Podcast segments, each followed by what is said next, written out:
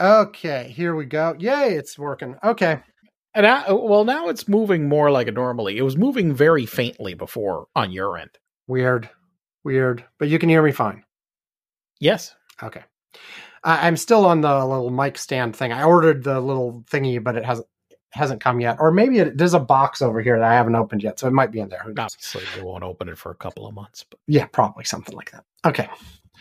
So, um I was thinking at least one segment on the Trump stuff, both DOJ, DOJ and uh, the New York AG, and one segment on international with Russia and Iran. Uh, and then um, I there are a couple other things that are candidates. Um, we got the hurricane. We got um, the economy stuff. Uh, is there you you, you want to make a third segment out of some of that stuff, or do you want to include some of that in but first, or do you what, what do you want, or just leave it there so that we can be talk about the hurricane and but first. Okay. Um. Okay. Anything else really big? We got um. There's the I mean, the Ukraine war, the mobilization, Trumpy stuff. Yeah, I, I figured that's in international. When I said Russia, I include the Ukraine stuff. Yeah, yeah. yeah. You know, um, we got uh, Biden's pandemic over comments that he backed off of a little bit. We got um, The UN meeting. Well, it's in the, any- U- did is it the? US? Uh, people gave speeches. yeah, we got um, they they've been looking more into the Martha's Vineyard stuff and this weirdness and The weirdness. What? But no, no, no, no, no, not- What do you mean by weird? well, the No, specific got weird like you, you know you the got like specific a weird thing of, I heard. The specific Uh, weird thing I heard tonight was just how, uh, and this is not a particular surprise, knowing the character. The the the company that they were chartering the planes for this thing for is owned by a bunch of Republicans, and they were paying double the going rate for. Uh, okay, uh, uh, is that weird? Really, you're No. using the word weird. I mean, if they if there wasn't a grift or a scam involved with the frickin' thing, and the, uh, I mean, would, would you know, then it would be yes. weird. yes. Okay. Yeah. Uh, I don't know. Do You want to talk about any of that or no? Uh, I mean, yeah, we can't talk about the, the the the. I mean, you know, there was a whole bunch of stuff about it. There's a criminal investigation. There's a lawsuit going on. I heard. I mean, just a whole bunch of stuff. uh, yeah I, I, and I guess if we're putting hurricane in but first which is kind of a serious topic but for but first or whatever uh, Oh, but we- it's yeah, but it's we could call it something else and you know not do a traditional but first and instead do you know one that has hurricane plus like um migrant movement follow up or immigration more generally or something and we can talk about that shit there or or not. I don't i don't care. What do you what do you what do you want to do whatever something.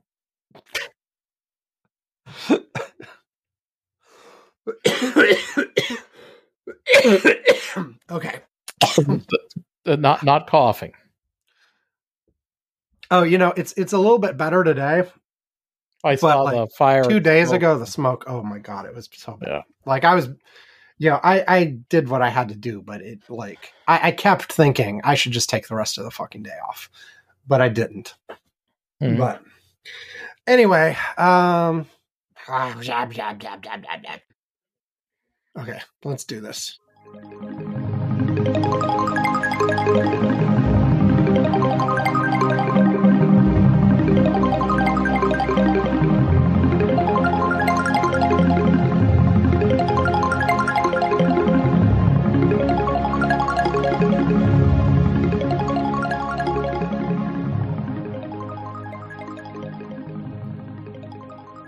Welcome to Curmudgeon's Corner for Friday, September 23rd, 2022. It's just after 2 UTC. I'm Sam Minter. Ivan Bow is here. Hello, Ivan. Mute button. Mute button. Mute button. Fuck. Jesus, stupid fucking thing. Hi, everybody. How are we doing? Oh, we're doing good. You, you know, the the Zencastr thing we've been using to do this, uh, they they upgraded. like about a month ago and changed a bunch of things about how it works and blah blah blah. And you know, I, have been honestly the, the mute button is not one of those things. Oh, I forgot to turn the air conditioner off. Ah, here we go. Uh, that that's not Zencastr's fault. Well, you know, it's air conditioner is now off. Anyway, eh, they, they, changed a bunch of things to make it sort of so you could do more stuff with it, and they introduced a publishing network so you could publish the podcast through them, and a bunch of other stuff. And frankly, none of the stuff they added is interesting or useful Helpful. to me at all. Well, and a I, lot I, on my end, the only thing I've noticed is is the color dark. They changed the color.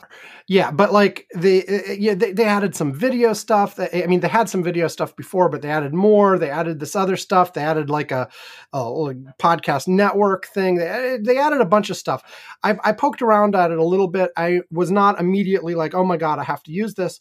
Um, but some but of the stuff I did use, we are curmudgeons. Quite possibly. But some of the stuff I did use, they've added steps like they, they've added steps and then there's another thing that like used to be really reliable and wasn't like it's it's connected to dropbox. So after we record the stuff it just shows up in my dropbox and boom it's there. And more recently like sometimes only half the file shows up for whatever reason. And for a while I was sort of republishing it a few times and like on the second or third try I would get it. And then I realized like if I used up my monthly quota, they started charging me for those extra attempts. And I'm like, screw that. And then I found a place in the UI where I could sort of right click download and that worked every time. But it's like, it messed with my flow. So I was, I was getting to the point where I was like, you know, I'm going to start looking at alternatives again. But like the last couple times, it's kind of sort of worked basically. It's a, a, few annoying steps, but it's worked. So I've been like, okay, whatever. Anyway, anyway, this is a complete tangent caused by I don't know what. Um, our actual fact that agenda, I couldn't hit the mute button. Oh yes, the mute button. Eh, and the reason I thought of that is if we switch to another solution, maybe you won't have the mute button problem anymore. Or maybe we. I mean, the mute problem is just my incompetence. I mean, I, I don't I don't think I'm really blaming the, the app for that. I mean, yeah, just, yeah. I mean, that's just me being incompetent. well, that's important too. Yeah. Anyway, agenda for today. Uh, as usual, we start with a but first, but our but first is usually like light and fluffy stuff, like me reviewing movies and books, or Ivan talking about his most recent trip to Disney World or Land or wherever he's going next. Um, but this time we're going to have some more serious topics. So it's not really a but first, it's sort of just we're going to talk about the hurricane that hit Puerto Rico and a follow up on the Martha's Vineyard stuff. Um, that's going to be our first segment. I'm, I'm calling it "But First, Not But First because it is first, but it's not whatever. And I didn't have a nice other name for it. Anyway, then we will do a segment on Trump. Uh, of course, there have been lots of Trump developments this week with the DOJ, with the special master, with the New York Attorney General. Uh, yeah, all, all kinds of stuff has happened. We'll talk about it. Uh, and then finally, an international segment. Um, there have been developments in Ukraine and Russia. Uh, well, the developments in Ukraine prompted developments in Russia, which are interesting and worth talking about. And then also, uh, there's stuff going on in Iran um, that I think is worth talking about as well. That seems to be blowing up. Um, and uh, so that that's the agenda. That is the plan. Um, so I guess we should start. Um, want to start with the hurricane, Ivan? Well, yeah. I mean, um, here's the main thing about this hurricane, from my perspective, and you know, this is the reason I'm bringing it up now is because this is more than a news story for me. It is a little bit more is personal. Okay. Right. Um. So yeah, I mean, I follow the local news in Puerto Rico pretty closely, regularly. A, a couple of re- couple of reasons. It's not just because my family's there; it's also because I do a lot of business there. Okay, mm. um, you know, especially in my recent job, a lot of my customers are based there. Um, so, uh, so you know, I'll keep track, and I talk to people there regularly, and you know, in my family, we got to chat on a regular basis and whatnot. And so, um, you know, before the storm, the expectations were by everybody was that the storm was going to be pretty far south. It wasn't going to really impact Puerto Rico. That wasn't the expectation.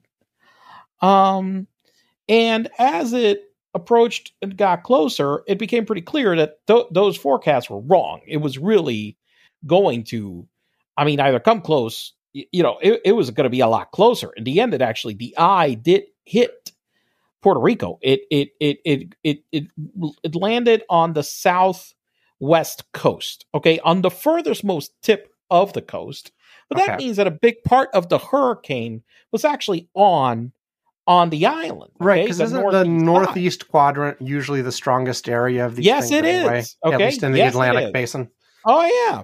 And so the northeast side really slammed into Puerto Rico. Um but again, th- in this case, um, as has happened in some storms, the wind itself wasn't the biggest problem.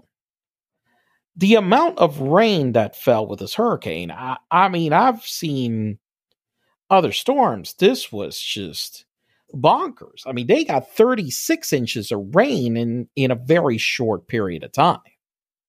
I mean, you're talking three feet. Um, That's Look, a lot. I mean, that's a lot for anywhere in a day. Um, and so many many rivers overflowed. There were, I mean, streets. The flooding was, in many cla cases, well beyond what anything anybody had ever uh, seen. Um, and so um, it, it, was just really, really, really bad. Look, let me Hmm. just say that a bad omen, the really bad omen, was when the governor was giving the press conference talking about what they were going to do about the hurricane. The power went out during the fucking press conference in the middle of it. Okay. Okay. Everybody was like, oh shit. You know, we we haven't even gotten to the damn storm. Okay. And, and you know, it, it, it's, you know, we already got the power out. Um, so, uh, yeah, that was, that, that was bad. Um, you know, when, when that happens. Um, and so, uh, then on the, as the storm is arriving, one of the first things that happens is that my uncle sends us a picture uh, from where he lives, which he lives on the far east side, which is about 100 miles away from where the eye landed Mm. on uh, uh, uh, uh, uh, on Puerto Rico. He had bought a brand new pickup truck. Okay, the new pickup truck that he had bought wasn't even for him. He he, he recently because uh, he has been in the car parts business for a long time. Has a lot of relationships in that business. Uh, apparently, uh, somebody from an island, a smaller island uh, in the Caribbean, um, had needed a truck, and he was buying it in Puerto Rico to export it to that island. Uh, my uncle being sometimes just, uh, how can I say, just doesn't think things. Some things sometimes. Okay. Well, it wasn't insured. ah, Okay. How- how do you even do that? Well, Isn't that like brand new. required to like? Yeah, but aren't you required to like get it like before you even drive it off the lot to prove you have the only insurance? thing you're required to really kind of insurance get is liability insurance. The Ah, second okay. thing is that I believe that he bought it in cash because he was going to resell it. Oops. Um, a palm tree fell on the truck. Um, I, I, I it's repairable, okay, but he was selling this truck as new. So I don't know what the hell he's gonna do with this thing, like right now. Uh, given that you know, uh, yeah, he he he, got you know, it it it uh, he, he had a treat, and so when I saw that first happen, I was like, oh shit, oh this can't be good. I mean, I know he's all the way on the East Coast, and this is what's and this is happening over there. He's that Mhm. far. I'm like, damn. Well, soon enough, as we all had feared, pretty sure this was going to happen, the power on the whole island went out pretty quick. It did not, I mean, it didn't take too much. In large part because, well, since Maria hit, you know, back in what the hell was it? Five years ago. We just passed the fifth anniversary. Um, not a lot of work had really happened on permanent repairs to the electrical grid to get it, you know, anywhere to where it should be from that storm. Um, right. Large, a big problem was that during the Trump administration, many of the funds had been blocked that had been authorized for a long time, but also a lot of local incompetence in, uh, combined with with that eh, um, and, and corruption. Uh, some corruption, but I, I, think it's more incompetence at this point than corruption. Not a lot of the money has been spent. If I told mm. you hmm. that they spent a ton of money and it were fixed wrong, then I would tell you, well, it's corruption. Very few of the dollars have been spent. Okay. I mean, eh, and people kept asking, what the hell are we waiting for? Now, over the last couple of years, there had been a big change in terms of the electrical system and who managed the electrical system in Puerto Rico. And a private company was hired to do the electrical distribution and the billing transmission that side of the of the business and uh, the the generation was left in a separate company okay, uh, okay. because because the the grid had been owned by the government for a very long uh, it, it, the, the everything the grid was owned by the government. Now they were doing some kind of public private partnership and there are some private energy producers in Puerto Rico as well. But the grid's the problem okay? Um they had put a board that was supposed to supervise a repair of the grid but the people that are on the board apparently aren't very good at this. And so basically, a lot of this work is just not happening. And so the grid just completely, once again, collapsed. Okay. Um, and so uh, right now, uh, and they got so Harvey dumped like 60 inches of rain over like three or four days. I looked it up for comparison. This storm dropped 36 inches of rain in 24 hours. I mean, the speed at which the rain fell was just, you know, insane. The, the amount. Um, but I can see right now is that about 25% of the island has gotten the electricity back, which I'm actually that that's good because from Maria uh, at this point nobody still had power yet. There mm. there are a lot of lines. Yeah, because that sounds like it's still not that great, but in comparison compared to before, compared to before, it's pretty damn good. Now, I will tell you that a lot of people. I was actually talking to uh, a business contact that I have business. One of the things that uh, what happened for Maria has created is, man, people have their own damn power.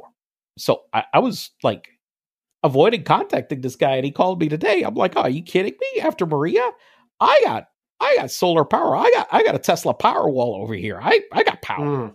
Screw this. We can't depend on that shit. So I was like, oh, you know, and I know that a lot of people have been doing that. I know another friend of mine there that has that. It's in Puerto Rico that's become a lot more common because right. of what's happened. Well, just uh, just in, in a sense, general, by the way, yeah, it, it seems like well, there are some efficiencies to have a centralized grid, if you can figure out sustainable ways to have locally generated power, it seems like that's superior in general. Well, the thing is that with solar panels, right, that they're also kind of a little bit susceptible to to they, have got it. By, they've got by, their own by, issues too, which storm. like which which is why the sort of the ideal is probably a hybrid, right? You have yeah, you have the local yeah. stuff, you have the network, yeah. but like ideally rather you know, and you can operate that hybrid in various ways. But you can operate like he's got it operating on its, you know, on off the grid mode. I mean, you can have it on the grid mode, off the grid mode. You've got that. Mm-hmm. Um, excess energy You can go back into the grid. You know you you can d- take energy uh, there, there is you know there is that um i think that the ideal electrical system that you want is one where distribution is you know you have alternate sources of power at different places and that there is energy storage in different locations as well. That that's really what, what i'm seeing like right now and and puerto rico is slowly moving towards that.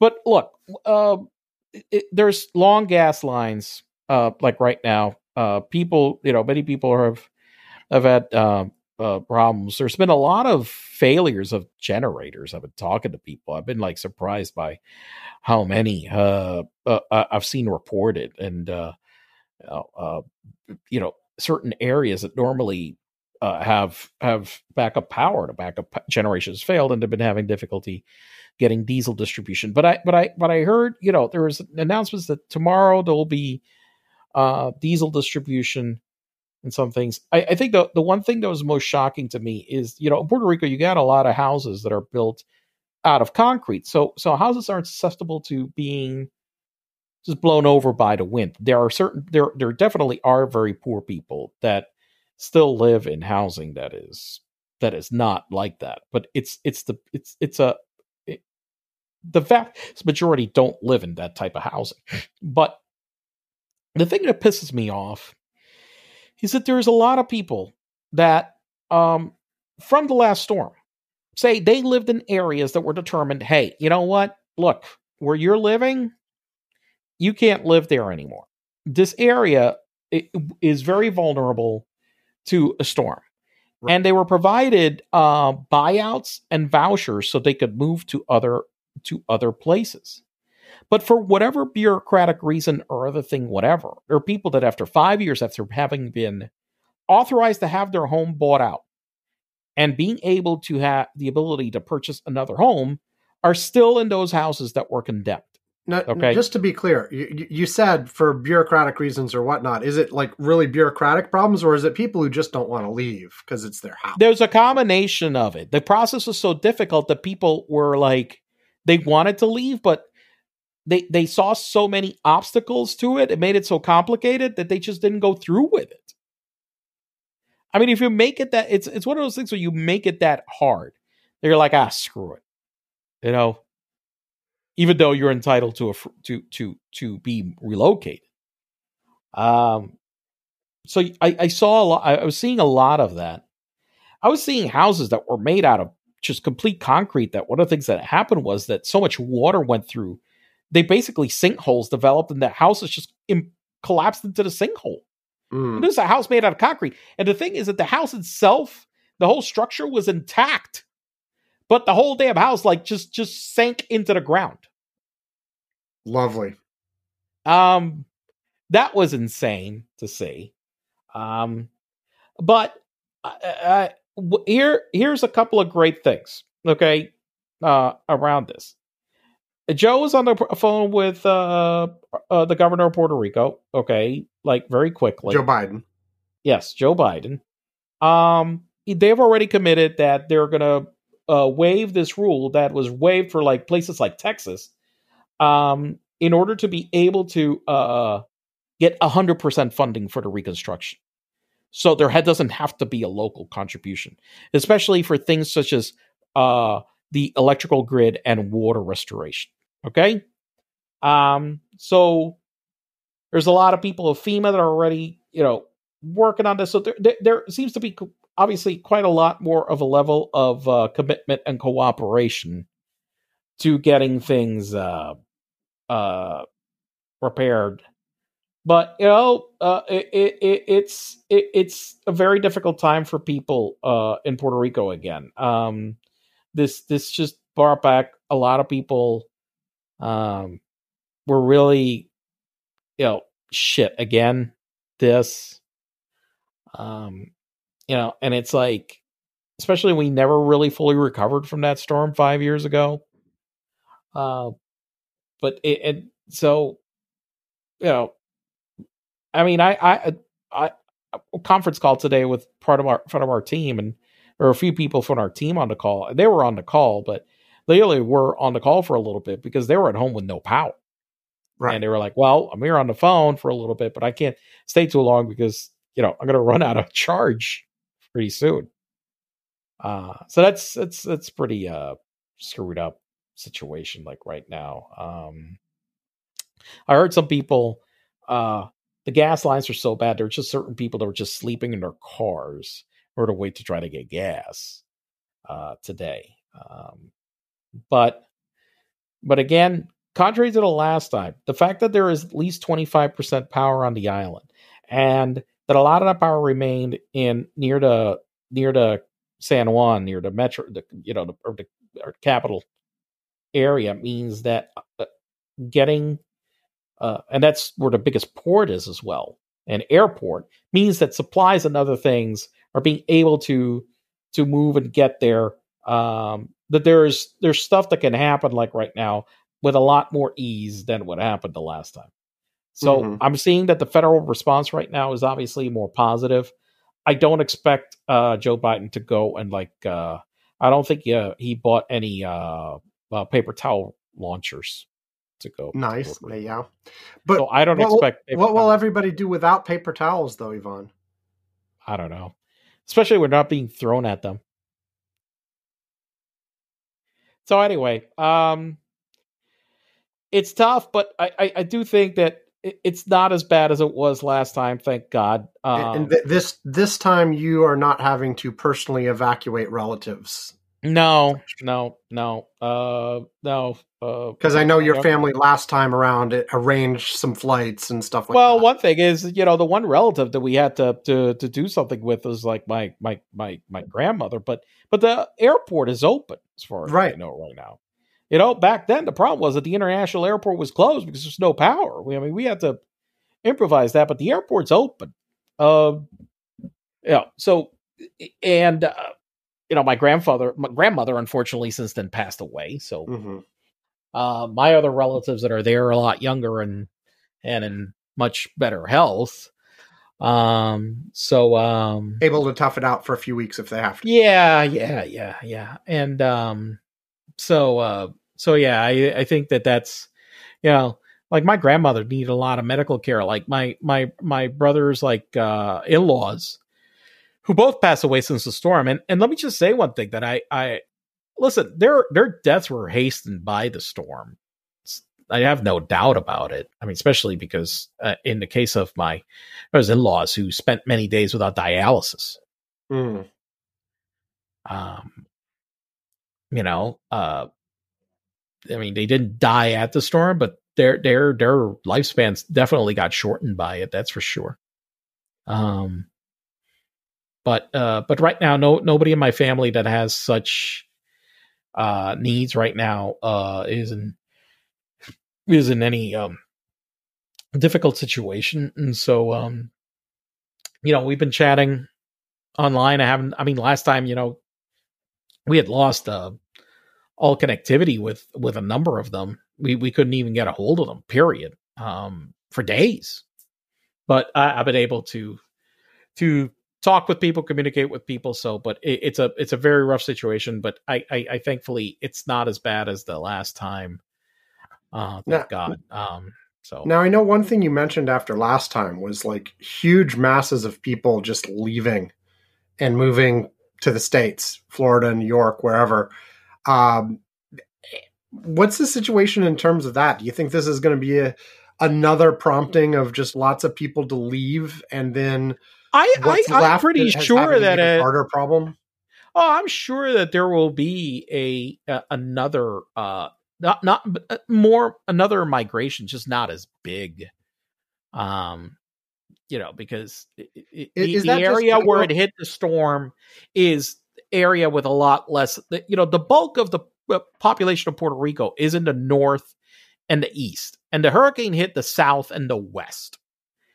So, um, I because it's not as impactful on as many people, uh, I don't expect that that it's it'll it'll have that same impact at this point. But are you just generally having an issue where the people who can afford to leave are leaving, and so the people That's who are left for are twenty having years. Yeah. That's been happening what for, lo- yeah, it, mostly it- really. is I will is say this like, that's been down- happening more for like uh, ever since the, the the Puerto Rican economy has been in a technical recession since the year two thousand six. Two thousand six. Okay, it's been sixteen years. It's been in a technical recession. It's insane. Okay. So i- Um, is is this like a death spiral? Is how, i- i- is there a way to pull out and start heading in the right direction again? yeah. Uh, is there a way? Yes. Is there a will to do it that way? Man, I sometimes I I, I don't I, I feel like there so far uh there hasn't been. There's a lot of factors that are impacting some of some of the stuff. It's like um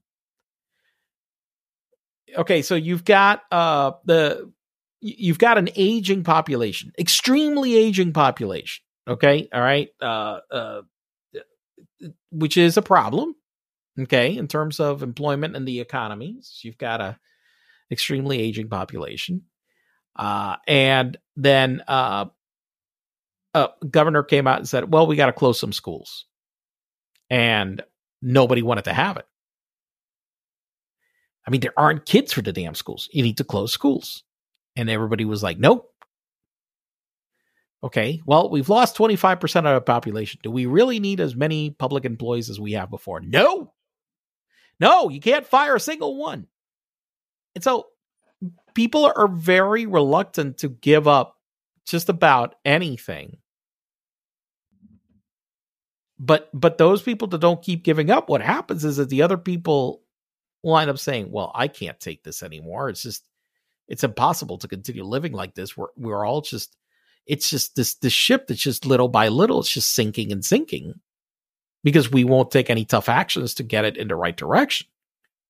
And so people just keep leaving. And but but it's like but because it's happening so slowly, um just people just keep hanging on. And so they keep just making it worse. I, I I don't know what's going to change it. I don't know. Look, you've had economies around the world that have had these issues. You know, Puerto Rico isn't the the only one, or, or probably worse than some others. But but you got to think think of the situation that Japan has been facing for the last twenty plus years. Okay? Right. Now, Japan is a much richer country than, than, than Puerto Rico as a territory, but still, Japan has been the the economy has basically not grown in over twenty plus years. Um, and their debt keeps rising and an aging population, not a lot of young people, and they just keep muddling through. Uh, so, and they don't want to take any actions to make the necessary structural changes to make that ch- to, to change that. So, Well, and I guess eventually the demographic bulge will work its way through. I mean, yeah, they're going to die at some point. Yeah. So you know, I guess the employees that we haven't fired eventually will die. right. Gotta They can't hire any new ones, so I guess they're going to die. okay. Yeah, a- anything else on the hurricane? no, no. Okay. So moving on, uh, we have so you know the, the whole flight to Martha's Vineyard and DeSantis and blah blah blah. Um, there are now there's now a criminal investigation. There's now a lawsuit. It looks like there's some grifting going on. Um, You know, Sam said, Sam said earlier as we're discussing the thing, well, there was a weird thing that happened with it. And I'm like, what what do you mean weird? Well, this company that got hired uh had ties to DeSantis people politically, and they paid two to three times the rate that they would normally pay for something like that. And I'm like, well, what the hell's weird about that? I mean, if if if Right. it wasn't the grift where they didn't try to steal money from the deal, then it would it would you know then it would. I mean, you- I'd be shocked, you know. But hey, the fact that they also did this as a stunt and that they may have broken the law and that they you know they broken the law in terms of like lying to these people and like you know getting them to to this place you know by by illegal acts and they also used it as a grift to like steal money That, Yes, that seems and- like and- about and- par for the course. For and there were going to be other flights, but then they canceled it to to sort of fool the press. uh, But they paid for it anyway. Um, oh, they paid for it anyway. Oh, that sounds great. at least maybe I, I don't know like some of this is still like you know developing news there are always things that turn out not to be quite right um but like you know part of the interesting stuff right the, apparently the law that desantis was using for this was related to moving illegals in florida and there are a couple things one they weren't illegal they were Right. they were asylum seekers that had filled out the right paperwork and they were waiting for their hearings, et cetera. So they weren't illegal. And two, of course, they weren't in Florida. they weren't in Florida. Yes, exactly. He had to co- go collect some in Texas, and and of course, like you said, uh, they they were collected under false pretenses as well. They were- they Right. were they were made promises. They were handed a fake brochure. There all, all, kinds of crap, and it's like, and and you know, I've heard some A people woman say, called Perla. uh, yes, for Perla. Perla, Perla. um, and uh, uh, apparently, in the second time, the one they were going to send to Delaware but didn't, they'd already collected a bunch of people and they left them stranded in like a hotel or somewhere, wherever they were putting them up, waiting for the flight. Um, so I, I don't know, and I, I guess the thought was this would go over great with the base. And I know you talked last week about how this might backfire with Venezuelans in Florida. It is Uh, backfiring with. but but in addition to that like in, in terms of they are investigating whether something illegal happened. I heard i've heard some people make commentary of like yeah this is obviously despicable contact, conduct but it's unclear exactly which laws they may have violated and if so what to do about it. But there seems to be all kinds of potential areas where things might have not followed the law um but I don't know if anything will come of that or not. But but I don't know. What what do you think of where this is at the moment, Ivan? I mean, it- it- my whole thing about it is it seems to be look, if you grab a whole bunch of people, you lie to them to get them to board on a on a flight, promise them all of these things that aren't there. Uh in order to get this this thing that they wanted, which is just a a, a political photo op. Uh, uh, I mean, I'm not. I, I. It seems to me that they did certain things that could be seen as fraud. Okay, because they they you know they used government money to pay for this activity that uh, to to lie to people to convince them to to take a flight to to go somewhere with promises that were false It's it's like or you look at that and you're this whole damn thing exactly. You look at that kind of thing and say there has to be a law that was broken here. If not, there needs to be a law that would Right. prohibit some of this.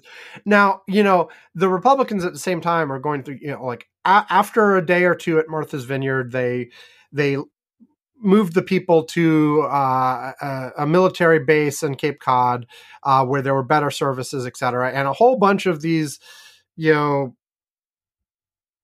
Republican knuckleheads were like, "Look, look, look! They expelled them. They got rid. They could only handle these people for forty-eight hours, and we have to deal with them all the time." You know, expect them there, there's nobody in martha vineyard right now Uh, you know the, these like uh uh what you call it uh seasonal vacation spots during the off season they're pretty much empty so they, they weren't getting them away from like because they were interrupting like i don't know barack obama's dinner or something they, they were You in know- a place where there was like no nothing for them to do I think the key.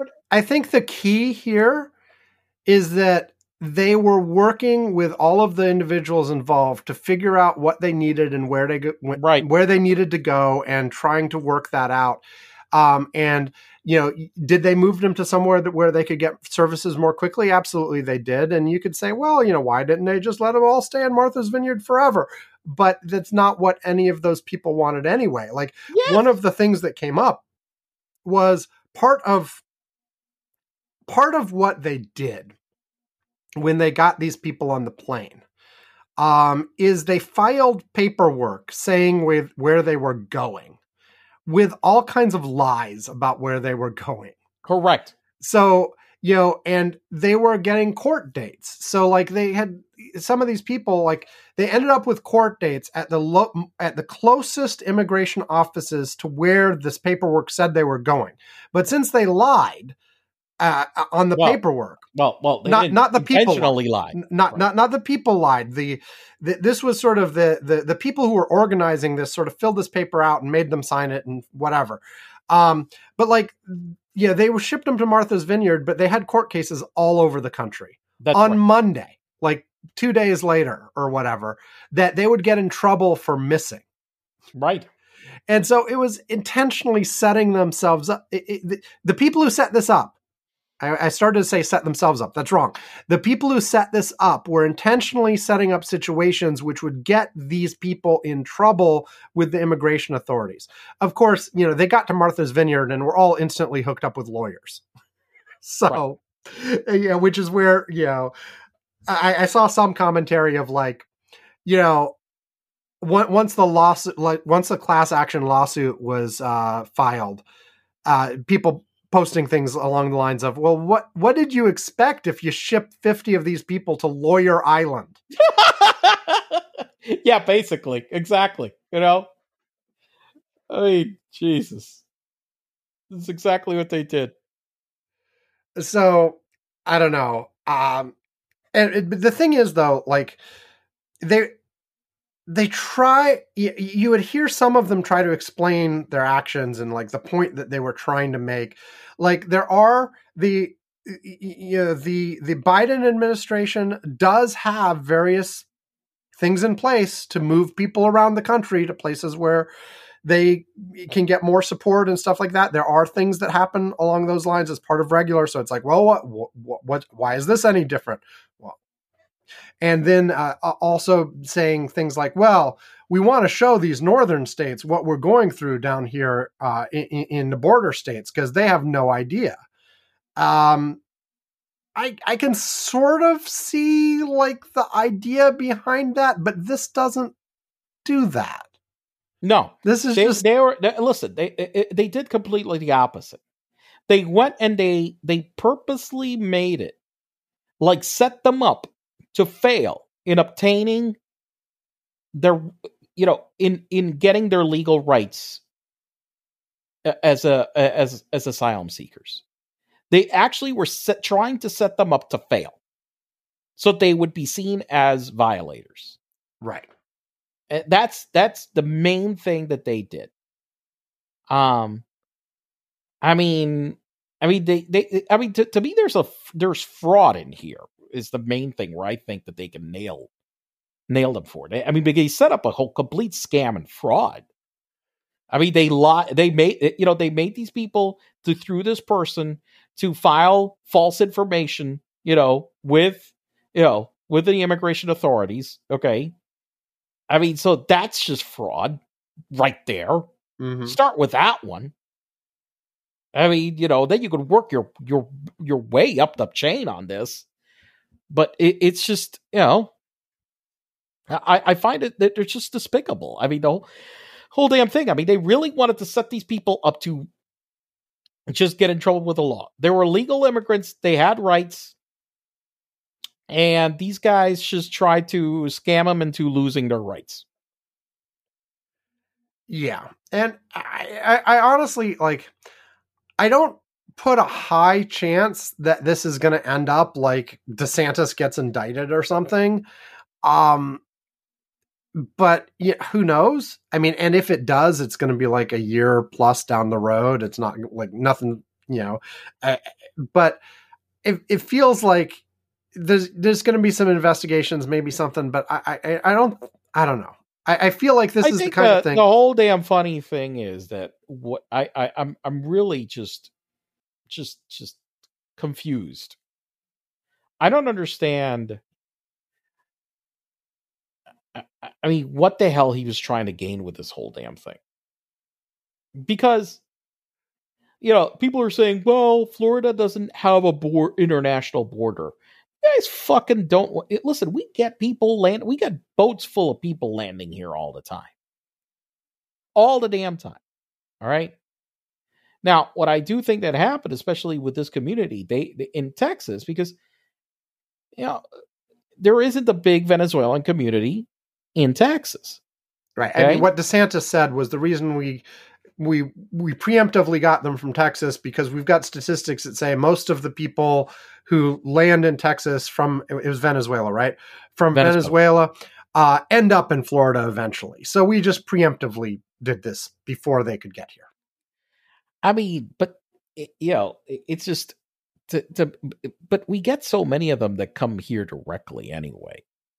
You didn't have to go get them in Texas. That now, now what would have happened is the reason why he had to go to fish them in Texas instead of here is because if they would have been here, they would have been with a community they already know. So therefore, everybody would have thought, "What the fuck is this shit? You know, what is this scam? What's this bullshit?" But because they were in Texas and they weren't in their community, then they could easily convince them of this lie, of this dupe, and get them to do this thing. That's what it seems like to me at this point. Um, you know, it, because if they were Mexican, they couldn't have done it because you know Texas also has a very large Mexican community. Uh, it, it's just he, he just picked he, he purposely picked on let me find the most vulnerable in a place where they're extremely vulnerable and you know lie and screw with them just unfucking real. I, I just, I, I'm just, yeah, we get plenty of illegal people arriving here all the damn time, and, and you know, uh, you know, so I, I, I just, I, I, I guess that if he did it, he, I, I, I, I think that DeSantis wanted to do this, but at the same time, if he did it here in Florida, it probably would have looked worse for him. Whereas, like Abbott's doing this with buses all the time, like right? Sending buses to New York, sending buses here, sending buses there. Like in the same time, like I, have heard a number of interviews with uh, the mayor of New York, the Adams, I guess, is the current mayor of New York, mm-hmm. talking about how they are actually struggling to keep up yeah. the volume of folks that Abbott is sending to New York City. Uh, we had a couple buses show up at the vice president's residence in DC. Uh, and DC has also said that they are, you know, they need more resources to keep up.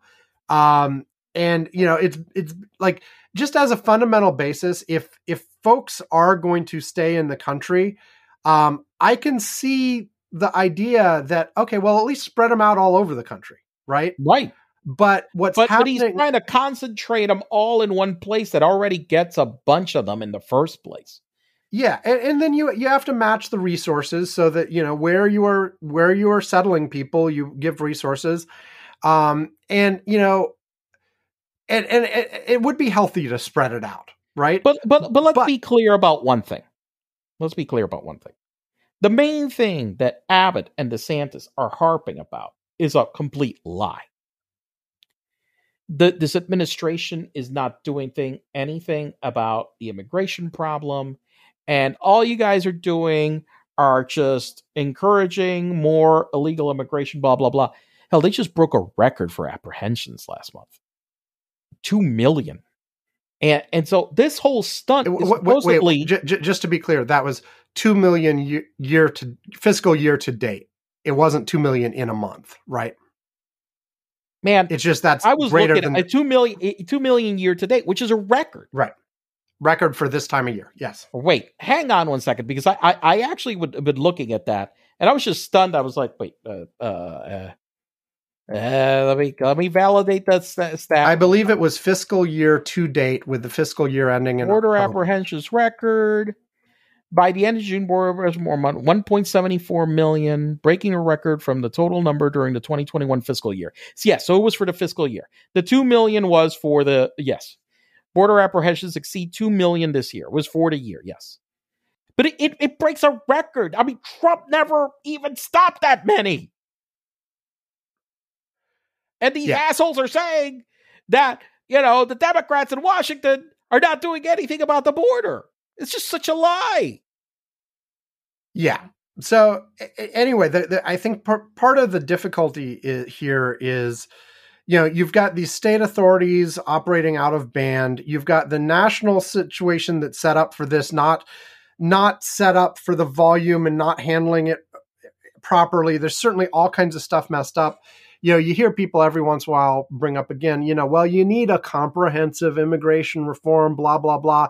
That right. hasn't But been we have we tried to do it for the last I mean, the last guy. yeah, the, the last know, time it was seriously attempted was in the George W. Bush administration, and it and failed. it failed. and no one's really tried it since because the the Republicans and Democrats have fundamentally different ideas of what the solution would look, But look, like. let's be clear about this, okay? I mean, the Republicans torpedoed W. Yes. Reform. Yeah. Yes. It was the Republicans. Well, 100%. So the problem is that right now that for Republicans, hardline on immigration is a winning thing with their base. Period. That's that's all that uh, that's all this is. Nothing else. Yeah, It's like a thing. fundamentally, like I think that the the disconnect, right, is that Democrats' solution to this would. I, mean, eh, look at me. You know, I, I'm pretty much more an open borders kind of person, and I think you are too from our previous conversation, Ivan. But like at the very least, like you could look at this as a supply and demand problem. That Yes. there is a huge demand for people to come into this country, and we have lots of places where we could use additional people in this country.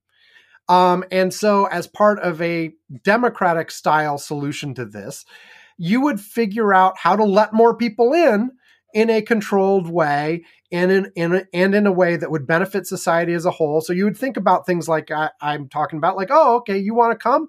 Let's take some of the places who've been dramatically losing population Right. and and industry and blah blah blah, and let's get some people in there to revitalize those areas. And so you you you try to arrange where people go to some degree. Now, not completely. I mean, if you're letting people in, it's a free country. They can go where the hell they want to go, right?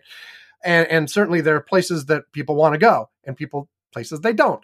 But you could you could set up the necessary resources. So like the democratic solution would be yes, we're going to let more people in. Yes, we're going to build more paths to citizenship. Yes, we're going to put in place additional resources and supports to make sure that when these people come in, they have a path to success and aren't going to be uh, a burden on the system, but instead they will help invigorate the economy and will be an overall net plus to society. That would be like what the Democratic solution would look like. At this moment, the Republican solution is basically build a wall. is build a wall and and, I, I- and stop letting people in, or at the very least, stop letting brown people in. I um Because none of heard- none of these listen. Republicans give a shit if somebody from Eastern Europe comes in, right? listen I, I know that this this this issue is controversial here but it, it isn't just here it's it, it's in a lot of countries and uh you know with the queen's death i was i was listening to something that we were talking about some of the Get back to the microphone, Ivan. oh sorry i thought i was looking at it sorry about that uh i was hearing about what was happening now with the new prime minister in the uk and what some of the immigration policies that dear old uh Boris and some of his recent predecessors have been doing, especially in the light of Brexit. Okay. I had heard something that right now that when they uh, were apprehending illegal migrants in the UK, that they were deporting them to random countries in Africa, Well, a, a lot to Rwanda specifically. But, a lot to Rwanda specifically, but they were also doing some random stuff Mhm. to fucking Rwanda. I mean, what the fuck is that kind of shit? I mean, we talk about inhumane doing stuff here, but boy, I mean, these guys, Jesus Christ. And by the way, you know, the UK is having, you know, quite a serious bunch of economic problems, in large part caused because of their restrictions on immigration and um uh and Brexit, uh, you know, uh that kind of stuff.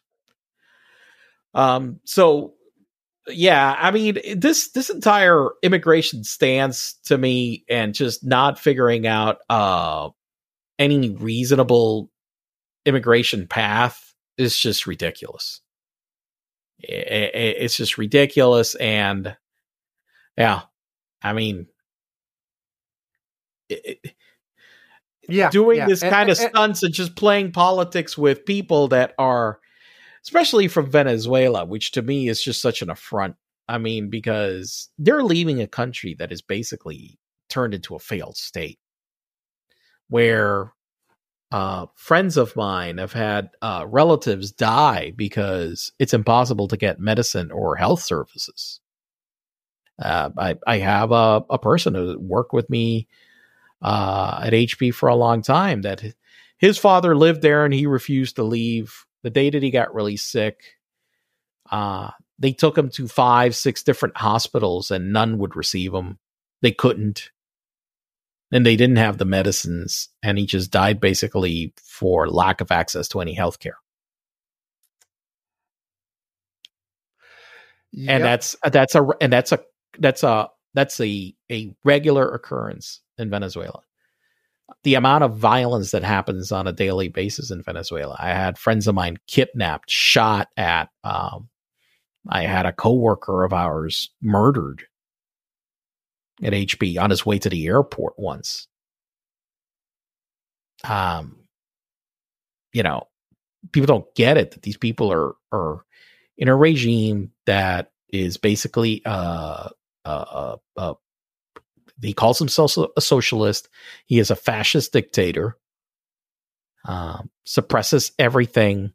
Just uh, any any economic gains are only for his friends, and and violence it's one of the most violent places in the world and so these people are fleeing that and what he does is fuck with them it's disgusting. well yeah you, you know I, I think the uh, uh, a key part of this and then we really got to move on um, is you know I, I, mentioned you know they'd be fine with the people who weren't brown but uh, another part of it aside from you know the obvious racial element is simply this the anti-immigration crowd and this goes across many, many countries, seems to just as a core belief have the notion that their culture should be static. And so the idea of people coming in who have different ideas and different culture is automatically threatening because they oh, yeah. don't want because they don't want anything to ever change. And whereas like it seems it seems to me like I, and I know it's a completely different worldview. To me, the change is what makes things vital and interesting and like of course you want it to be continuously changing. If you had if you were to look at this country now and look at it 100 years from now, if it was roughly the same and people were acting the same way and had this exact same values, I'd say something went horribly wrong. Tucker um, Carlson would tell you that you're a psychopath. Yeah. And, and okay. I've heard him say it directly on TV. That I'm a psychopath? Well, not not you, but a, a person that multi, that multiculturalism like that, and that change is good and all that kind of stuff. Yes, and that having like you know having people who you know who look different than you living in your neighborhood is horrible. Right. He said that. I mean, I've heard him say it flat out. I wanted to punch him dead in the face. You know, I, I I don't live in the most diverse place in the universe, but like when I am, you know, just the other day, I was I was uh, dropping Alex off or picking him up from school or whatever, and you notice the wide variety of people. Like, you know, you have a whole bunch of skin tones. If you listen carefully, you probably hear more than English going on. You know, and and I'm not even like in a place where there's maximum i'm not like in the middle of manhattan or something you know with with crazy diversity going on you know but there's I, I like that. I want that. If if every if every single person coming out of that school looked like little clones I, it would be horrible. You know? I mean I, I, was sending out a text message re- related to my wife's birthday to a group of people, and I, I I love that one of the first things I had to ask, "Hey, do all these people speak Spanish and English?" And I I had to make sure to send a message in English because there was a few people didn't speak Spanish, so therefore, yeah. Mm-hmm. yeah, I, I don't know. Like you know, I, I walk down my own street, and like there there are all kinds of ethnicities as you walk up and down the street, and that's how it should be. God damn it! Yeah, I know. Sorry, you know. Ah, okay, we we have gone almost an hour on our butt first, our butt first, not but first. Uh, let's take a quick break, and we'll come back uh, and we'll start doing Trump stuff. Back- Trump! Yes, yes. In your con voice, right? In your Kirk's yelling con voice. Yes. Yeah. I recognized it. I could tell what you were doing there. Okay. We'll be back after this. Do, do, do! This podcast is sponsored by AlexEmzilla.com. Alex Emzilla is great. It's on YouTube and it has lots of fun videos. Alex Emzela is awesome and great. I love his videos, and they are obviously better than Curmudgeon's Corner. Well, they're funnier, they're more interesting. And frankly, he seems at least a little smarter than either of the hosts of Curmudgeon's Corner. Honestly, it's ridiculous how endlessly talented and phenomenal Alex Emzela is.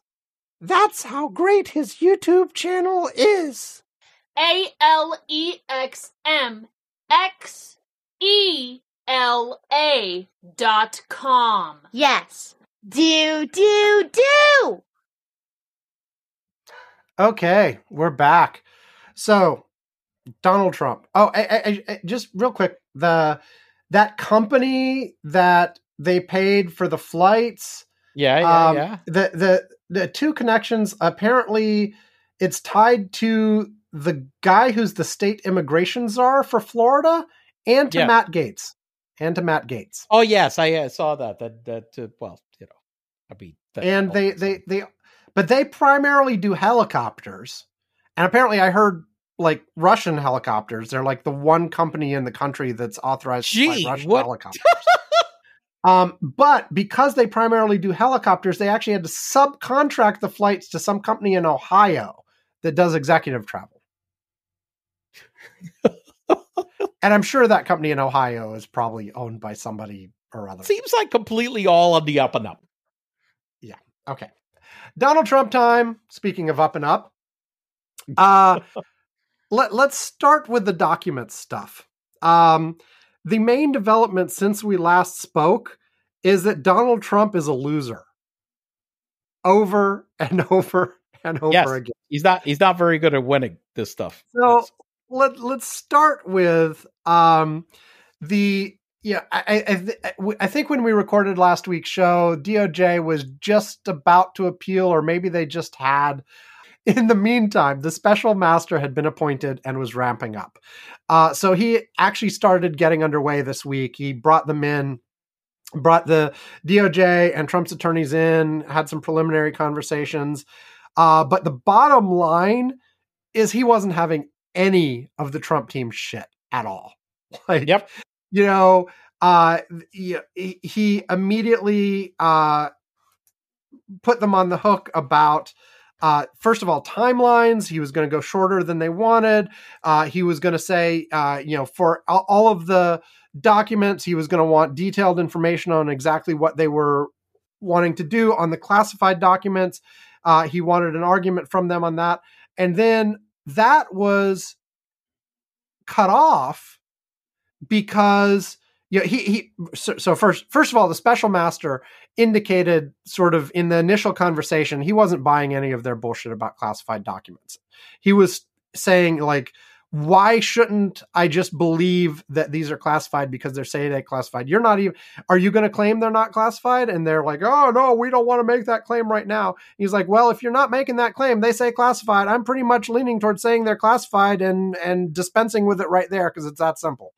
And then he went off and was going to think about it for a day or two. And meanwhile, the three judge panel on the 11th Circuit unanimously ruled on the 100 classified documents that, yeah, anything the Trump team was saying was bullshit. And the uh, Department of Justice could proceed to do everything that they were doing before in terms of using those documents for for their investigation. They didn't have to give them Donald to Donald Trump. They were not part of the scope of the special master. Basically, gave DOJ everything they asked for, and then even though they didn't have to, spent 20 plus pages going into detail on exactly everything that first judge had done wrong Right. and what the Trump lawyers and how the Trump lawyers' arguments were nonsense. Um, and and so then it went back to the special master, and it's like, well, the classified documents are are done, but here, by the way, for all the other eleven thousand documents, here's what we're going to need to do. Uh, the Trump team is going to have to review them on a document di- doc, document by document basis. And for anything that they want to claim some sort of privilege on, they have to say which of these six categories of privilege they are claiming and give detailed explanations on why they're claiming them. Uh, on every and any place where they disagree with the DOJ, then I will look into it. Um, and oh, by the way, at one point you said that you thought the DOJ had planted some of these documents. Please be specific on exactly which ones you think they planted and why you think that. I mean, and he's moving swiftly. He's, He's like, moving quickly. He gave them a calendar. Said they are going to get um, the the Trump team is going to get a copy of the documents. Start getting copies on the 26th, I believe. I think that's Monday. Um, and they are going to get them in a rolling fashion. So, and then they are expected to return them on a rolling fashion. Every week, they will have a deadline of a certain number they have to get back to uh, the judge. And, uh, you know, and he's got a really aggressive deadline and a number of the, so any, like, they, first of all, they were trying to keep the classified doc. They were trying to get access to the classified documents and get them sent back to Trump and kept them out of the DOJ's hands. All of that was eviscerated this week, and it's like, no, those are DOJ's. Forget about it. You you can't. You don't even have anything to say about them. And then even for the rest of the documents, it's an extremely aggressive schedule. And the special master is like, you have to give me all of this detail on all of these. You can't just sort of vaguely say, "Ooh, I think this is executive privilege." No, no, you have to stick a specific document. Tell me which privilege is implicated and why. by the way, the, the, the privilege they were mostly talking about, I was reading in the ruling, was more attorney client privilege. Uh, you know, it, it, well, well, this is the whole thing. This pro- product. This is the Uh, whole thing. The, the, the, the, this process is normally meant for attorney client privilege. But what the Trump lawyers were trying to do was implicate executive privilege without actually saying it because they knew that sort of was iffy. But like the, the all of these documents already went through a potential review for attorney client privilege, and the ones Right. that were that was applicable for were already separated. So like you know, it, the, the Trump folks were implying that all of these other things appen- potentially apply here, but their arguments were always really, really thin and not specific. And what the special master here is doing is saying, look, if you want to make any of these arguments, you have, you have to actually make them. The other you thing, You can't just sort of vaguely imply that, oh, something's going on. No, well, you, well, you pick a specific thing, document and tell me. listen, but the but the other thing that also happened with it is that look, re- related to the classified documents itself, in terms of how clearly it, it it was spelled out that they weren't his, because what what what was made clear was a even if he declassified them, the documents there were still the pro was still owned by the by, by the U.S. Yeah. government. And, That and- the classification didn't fucking matter. yeah, and the- Period.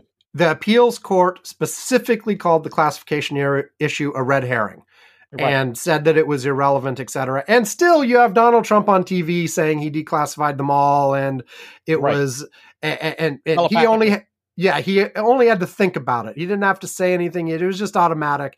And, and meanwhile, meanwhile in court. None of his lawyers have ever claimed that because they know it's bullshit. And and the appeals court has already said, and even if it was, it didn't matter. They still you still didn't own them anyway. Right. Period. They're not your documents. They are not your documents. And, and again, this comes back to like Donald Trump's complete inability, well, at least it seems like an inability, to recognize the difference between his personal interests and the and the interests of the country and the presidency. Like th- th- this is a distinction that has never made sense to him that he doesn't understand. Whatever, you know, he he felt like you know he, he was president. He could do whatever he wants. What the fuck are these rules? Right. Of course, everything's mine. They were, yeah. They. I was president. Everything's mine, right? Yeah. Um, and he's getting this entire week. He's just been slapped down on that stuff. Like, and the the the federal appeals, the three judges, two of them were ones he appointed. right. Now we had talked multiple times about like you know well at this point with uh, it, how many he's appointed blah blah blah you never know especially the way this first judge Cannon has been Right. acting you know she she completely was like oh give Trump whatever he wants but at least this Well, next level up clear. She she did more than that. The the lawyers came in and they they filed something that was incoherent and incompetent, and Mhm. almost did their work for them. Yes. Okay? Um because they were incoherent and incompetent.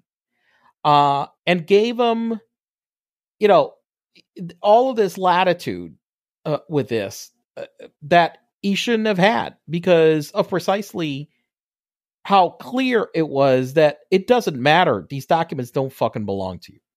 Right. Uh, and that that that's I think is the key. Uh, and so about the only thing that could be argued was that if there was anything in there that potentially was, you know, attorney-client privilege stuff for some reason, Mhm. but but again, the FBI, you know, DOJ had done that review. Yeah, So- and one one of the things the appeal court said is, look, there's a four point test for some of this, and we'll go through all four points. But point one was that you have to show actual malfeasance by the FBI that they they did something wrong, intentionally wrong, where they were trying to screw you, and they said right up front, "There's." You didn't even claim that. She should have. No. She should have dismissed this all out of hands after that first point. Um, Right. so anyway, the, the the point is he's had a really bad week with the documents, um, and the FBI is now um, green light go. Oh, by the way, she had to. their She had to actually. By the way, and she had to actually. She already struck her. Her. her you know, the judge. Listen, the appeals court sent it, and she she struck her her ruling Yeah. of that piece. Just Yeah. just boom, done, out. Yeah, it it it happened very quickly, which it probably had to. Um, but yeah, the the F, the FBI now has the green light to go full speed ahead on the investigation again using the hundred classified documents.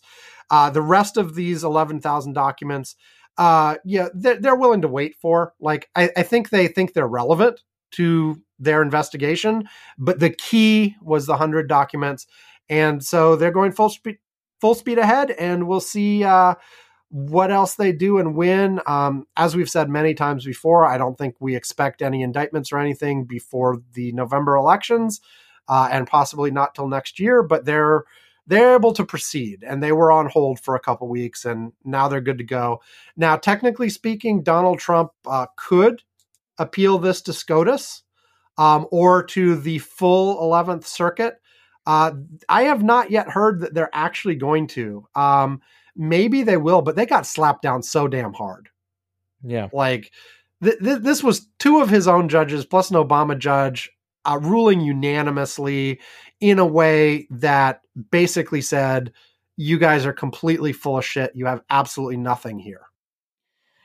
I, I heard today Trump, uh, when all his whining and bitching about what's going on, uh, that he called the National Archives some kind of like left wing Yes. neat fascist, you know, neo Nazi organization out to get him.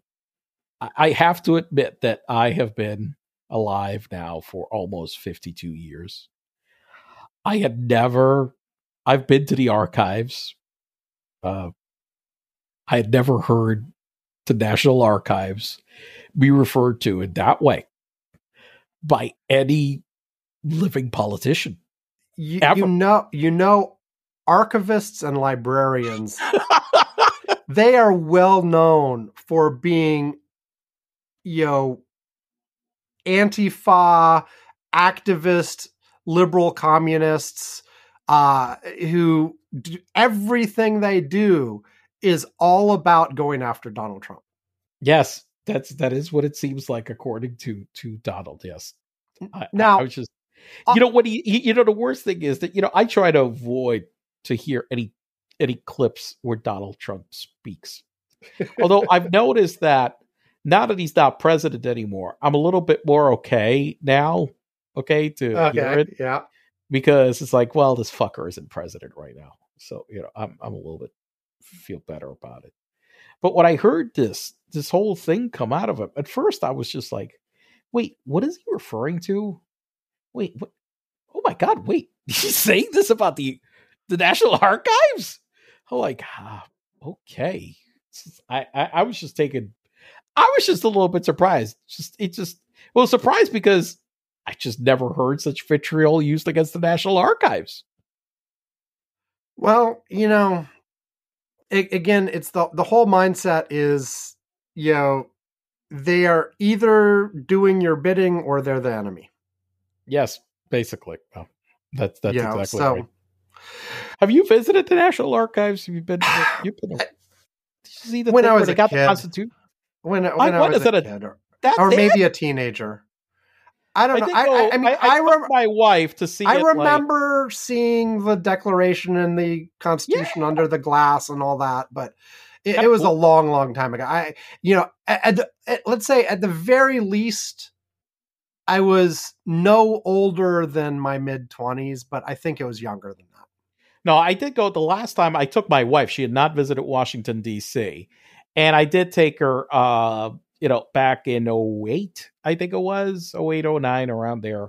She hadn't visited DC, so I did take her to the, that that's the last time I went to see it. Still good cool cool cool. I mean, you know, going through all of that stuff, Smithsonian and the archives and all that stuff.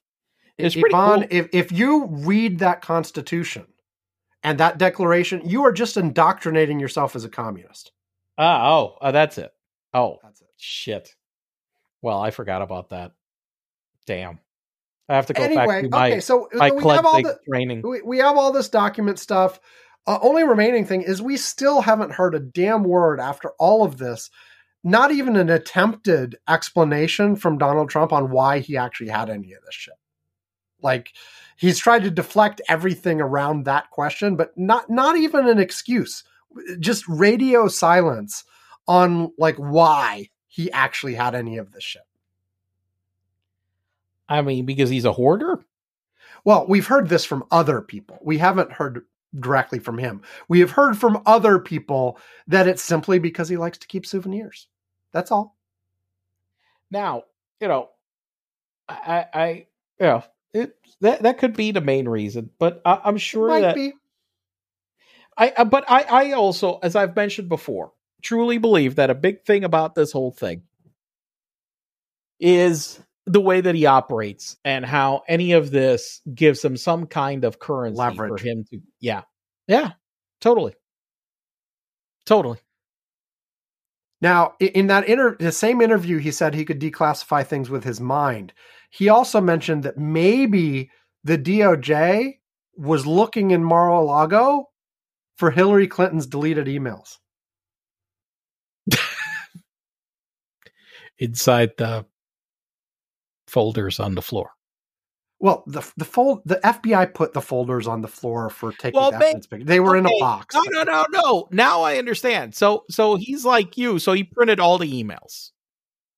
Yes, he has Hillary Clinton's email. No, now he w- he Hannity. went to the government and printed all the emails the government had, and so they are there in some kind of pile.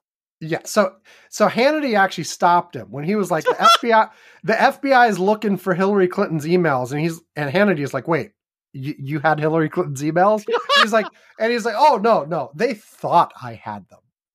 Oh, yes, of course, right, and that's why you know you were holding him over there secretly. Yes. Anyway, it, if you actually listen to the stuff, oh, so much of the defense here is incoherent and self contradictory because it's not intended as the. It, it's intended for his public who doesn't care about any of that shit or truth or what actually happened. It's you know the the you can see just be, the way the lawyers have had to jump through hoops saying, well, this may have happened or maybe this. They don't actually make any direct claims of Jack. Um, so anyway, okay. While all this was going on with documents, meanwhile, things In happened New in York. New York. What happened in New York, Sam?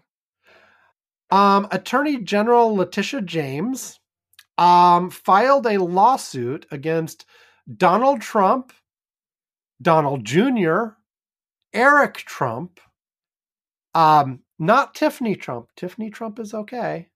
Ivanka Trump, and a variety of Trump legal entities around the Trump organization for a decade of all sorts of fraud. Wow. Is that bad?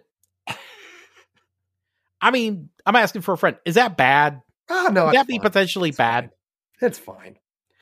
Um, she also made uh, criminal referrals to the IRS and the Southern District of New York because she thinks a whole bunch of laws uh, were violated. She also mentions that she thinks a whole lot of state laws were violated, um, but she didn't say she was passing them over to the Manhattan DA because she's already been working with the Manhattan DA, and the Man- Manhattan DA made a um, there, was, there was a whole big thing, if you remember, about him deciding not to go after Trump uh, a number of months ago. They are going after the Trump org, though, and they made a statement after this saying their investigation is still active. So potentially don't count them out either, I guess. Um, but yeah, so and, and the the penalties they asked for um, are you know huge amounts of money uh, making sure all of these people cannot operate businesses in New York in the future, taking away, I guess, the the incorporation license or something like that. Um, a variety of other things. Uh, basically, if they if they get all of these things, yeah, that is the Trump org dead, Ivan? If they actually get all of this thing, or is there some way for it to limp on? I mean, if they get him on all of this, it's kind of hard for the damn thing to survive. I mean, you know, look, this is the kind of way that company, you know, uh, companies like say uh, Andersen Consulting and others have like died Because they also said they can't get any they can't get any loans from any financial institution that Correct. does business in New York, which is basically all of them. Um, not all, right? them, but you, you know what I mean. Yeah, uh, and ver- various other things. Now, and the the the document supporting this lawsuit was something like 222 pages long. I did not read it, I must say. But I, apparently, I, I was extremely busy with work today. I, I would have loved to have read it, but, I mean, I was literally working, uh, not exaggerating, until nine o'clock tonight. yeah. Well, apparently the you know without having read it and only having read commentary on it and some whatever, basically it's just full of very detailed specifics of situations where you know they uh, the the bulk of it is related to pricing properties and you know like Mar-a-Lago in one case was priced 10 times its likely actual value. There are all kinds of examples of apparently hundreds of individual instances that they can point out where these kinds of things were done.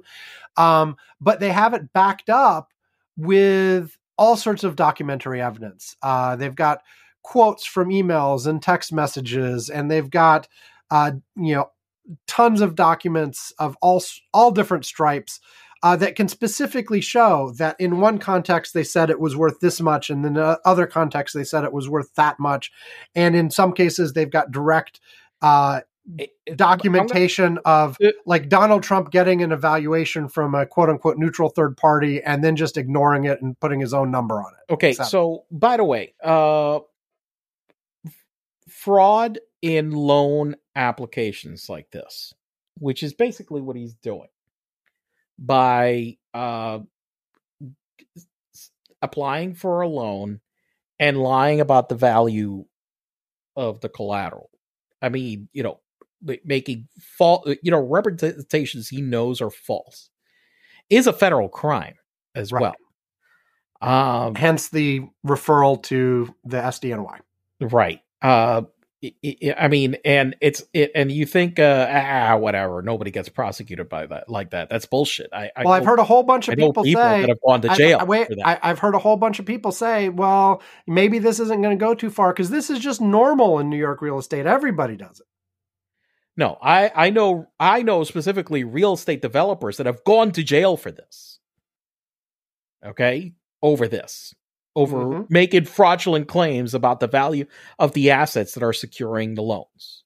Yes, this is not something that if you know people that get caught with this fucking go to jail. And I'll, I'll also say there is a difference. Like you, you probably should be more aggressive about prosecuting this at all levels, but there's still a difference between someone saying, "Oh, I have to estimate the value of this." And it's within this range, so let me pick the top end of this range because there's a reasonable Right. justification for it. And I, I, I, you know, maybe I'm pushing it a little bit, but I can make an argument. Versus what Donald Trump here was doing versus what Donald Trump was doing here, which was in some cases like eh, 10 times the actual fucking value. Right. This isn't just like there's a reasonable range and I'm like picking the upper end of the reasonable range. No, that Which- that's fraud. Which even there, by the way, y- y- you know, like I said, they should probably be cracking down a little bit more on that. But you know, there is a natural But like listen, but there, there is a judgment call on some There is a judgment call. You can get three appraisals. You will get different prices. However, the appraisals will probably be within a range. You know, yeah, and, and, what- you know there are there are reasonable estimates where you can go. Probably you can vary up and down 10, 20, 30 percent. But you know when you're saying ten times, listen, that is beyond. Oh God, standard deviations of what the hell a mistake is is way beyond it. It's there is no rational and- and justification the- the- to say the 10X that this was- is that. Yeah, and the, the 10x was one of the worst ones, but like most of them were well, well, well beyond what you could reasonably claim. And apparently, the the, the detail they have though uh, is documentation that they knew these were bullshit estimates. Right. It's it's not just like oh they made an innocent mistake or they really thought it was worth that much. No, they absolutely fucking knew. Ah, well, uh, what else And- is uh, and Donald actually, Trouble? One, Donald one other Trouble. one other- Donald Trouble. I like that name, Donald Trouble. Donald Trouble. One one other question about this, and let me ask you this: like, we knew like this stuff was going on, like potentially for decades, right? Like, I mean, people were suspicious of Donald like in the Uh, eighties, right? Listen, I mean, listen. why did they not? Donald, listen. they, they, wait, wait. The, the, the attorney general right now said that this investigation was prompted by Michael Cohen's testimony to Congress like a year and a half ago, whenever that was. Like, why? Yeah, we've we've been talking about Donald Trump for a long, long, long time. Why wasn't somebody looking into him like a decade or two ago? Well, listen, you got to understand that a lot of times it takes somebody to come forward to to go and like do a prosecution like this. A lot of uh, most banks were avoiding doing business with Donald ever since the 80s because of some of this shit where exaggerated values and other stuff and whatever and got him into trouble with banks and that's why he al- he went I mean he was bankrupt really in the early 90s. Now after, you know, because of the amount of debts and assets involved that you know banks took a write off and they figured out how the hell to get out of this and whatever and they restructured it. There's only one bank that really did business with it that was deutsche bank. And that relationship has been questioned deeply and repeatedly in where deutsche bank seemed to for whatever the hell reason you know take a blind eye to this kind of shenanigans by donald and continued financing him because uh, you know there was uh, if i remember correctly one of the executives there was trying to grow the business in the us and they thought that this was a way to give him credibility to give a, a customer like this but almost every bank had avoided doing business with him because of this for a very long time. And the other part that was an issue Well, and uh, the- the al- te- the also, wait, wait, related just real quick, it wasn't it wasn't just avoiding him because he they knew he misrepresented things, but oftentimes he didn't pay them back. He didn't pay. He didn't pay. I mean, that's the th- that's the problem. He didn't fucking pay. Period. And there were many loans with Deutsche that what wound up happening with is he was refusing to pay. He was saying it's a problem, whatever, and they just kept winding up rolling him over, over and over, instead of like you know closing the loans. And so, yeah, nobody really wanted to do business with him uh, in New York real estate. Uh, and then then he started getting money from weird places. You know, look, there is still the hugely suspect transaction that happened here in Florida where he bought a house for 10 20 million dollars and it was bought by a Russian by a hundred for a hundred million dollars when the market was nowhere near that. Right. And everybody's like, what the fuck? Why did somebody pay a hundred million dollars for this thing? Out of the blue. They really loved the house, Ivan. Yeah, they really must have loved the house. And so this kind of stuff and and the stuff that happened with how they were avoiding taxes uh, by funneling, you know, personal expenses and, and and making a whole bunch of things deductible by using shell corporations to to to move expenses through and be able to claim it as as deductible. The problem was it's very difficult to to track that kind of fraud unless you had a whistleblower and you had the documentation. Right. And so those are those, those are the issues that you really had. Uh, it, it, it, you know, he was, you know, what's his name? Uh, the the guy that refused to uh to finger Trump.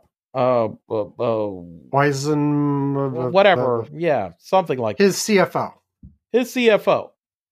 Man, that guy was the the hand behind all of this for all this time, and that guy refused to fucking he refused to to talk. I mean, that guy went down with the ship. Mm-hmm. Although we still like he, he did make the deal to testify against the Trump org. That that is like next month, I think, is that trial yeah, gets underway. October. Um, and so we'll see. And you know, Mike Cohen keeps coming on saying, "Look, Trump and the Trump org are indistinguishable, really. Like exactly. You know, and so, like, we'll see what happens in this trial of the Trump org next month, but you're not going to be able to separate what comes out about the org from what Donald is responsible for. And there's there may be more to come. We we shall see. We shall see. Um okay. Uh what what do you think like obviously like these court you know between the the the civil trial, the criminal trial of the Trump org. Um, the, these things take a while, and uh, uh, uh, just on the civil side, um, there's still a possibility of a settlement. One interesting fact on the civil side, because people keep asking, well, why aren't why aren't there the criminal charges if the sim, if the civil case is so damn tight? Well, one of the things is on the civil side, you can take the fact that they pled the fifth and use that as part of the judgment, where you can't on the tr- criminal side. Um, so there is a, a, a, higher standard of evidence, and so maybe they didn't. Also, you don't you don't need a unanimous decision, right? Full trial, right? So, um, but you know, this this all both of these may last a while yet because I would I would imagine that you know the civil one is just getting started there's going to be a whole discovery process they're going to go to a judge they're going to have a, probably additional negotiations on a settlement, even though apparently the attorney general already rejected an initial offer of a settlement. Um, the criminal one, we're going to have an actual trial and we may have an actual verdict before too long, but that will undoubtedly be appealed to, right? Like these things are all going to live in legal limbo for years, right? And we're not going to have like an actual conclusion on these things anytime soon, are we? Uh, no. No. No. No. no. no. I, I, hate how long these things can protract. I, I, I, ah, I feel, yes, I know. It's, it's, I feel like it's a fundamental problem of our legal system that some of these disputes can wind their way through the court system for years and years and years and years. Like, it, that shouldn't be possible. It should. Well, it, look, I mean, I unfortunately, sometimes uh, court schedules and other things get in the way. The fact that in certain You places, just need a you know- shitload more judges, Ivan. You need a yeah, shitload well, more, that that that yeah. that that that is a problem. That is an issue. and more Look, lawyers, like and I more mentioned- staff, and blah. Look, blah, I had a civil suit that that wasn't even. This wasn't even the appeal. It was like the you know the you know is to get in front of a federal judge for you know uh I mean filings, discovery, that kind of stuff, and whatever. It took three years. Yeah. It was three years. And, and- And hell, we didn't even go to trial. We set we we went, you know, the the judge actually ordered based on evidence presented before we went to uh trial, offered an opinion that basically said that it was highly likely that the defendant would lose and ordered us to go to mediation. Um and so eh, but that it took 3 years to get to that point. Yeah, and, and like a lot of these cases last much longer, right? I mean, eh, eh, it, it, it's just ridiculous. I, I, that's all I have to say. It, it's ridiculous that we have a system that's set up that these kinds of processes can take that long, Right. Yep. And especially that incentivizes somebody like Trump to do every single possible thing to slow it down. Yep. You know? Exactly right. Yep. Yeah, like i- including like bog everybody down and like usually the one thing is that he counts on the other people running out of money, patience, whatever, whatnot. I think the problem is that this strategy, in terms of when it comes down to criminal investigations, is that you can slow it down, but you know the other people aren't really running out of money, and that's the one thing that I don't think he counted on. Right. um yeah it, it's like i had this guy who was a yeah I, I i was in this suit with this guy I, I i mean and i spent years and spent a lot of money You, you mean lawsuit, yes the- not I- like you're wearing a big suit. no not a suit in this suit the lawsuit yes and look man i mean at some point we, we we were getting a settlement and we had been at this for three to four years and it wasn't exactly what i was looking for but i was just like look i i i, gotta I, I gotta end this thing I, I, I just, you know, I, I just can't keep. It, it, you know, I, I, I might not get more later. It's not worth it. I'm gonna get something. I got a settlement, and it's fine. Okay. Um, but yeah, I mean, you know, kind of get exhausted. You get exhausted at some point. Now, I would say that you know, if I'm doing a criminal investigation, there is there that, that incentive doesn't exist. It just doesn't. Right. And that's, I think, what he's not really counting on. Well, yeah. Not understanding. it- it- delay still helps, right? Like you delay it long enough, he dies. Well, delay helps. Yeah, well, yeah, that's basically if that's what you're counting on. Then yeah, it may be that you know you you could be dead. You know, I mean, you had the case with. uh I, uh, I always think the craziest one uh with the guy that had at Enron, Ken Lay, where the the trial was delayed for several years, and after he was found guilty, he was in Aspen or whatever with his family, whatever. Mister, I'm broke, but I'm in Aspen, right? And uh he had a heart attack and died. Okay, well, he was in Aspen. And because it happened between the time that uh, he was convicted but not sentenced, Right. the the the his conviction was vacated, yeah. so he was never guilty. Of course not. Okay. Anything else on Donald? No, Okay.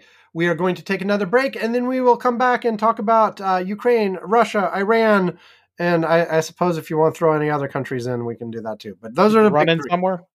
What? What? Where'd you run? You said Iran. Where'd you run? We'll be back after this. AfricaFocus.org features high quality analysis and progressive advocacy on African issues with a particular attention to priority issues affecting the entire continent. The heart of the website is the Africa Focus Bulletin. Other features include regularly updated Africa related news feeds and a set of country pages with extensive background and links on each African country. If you follow African issues or are even curious, visit africafocus.org today.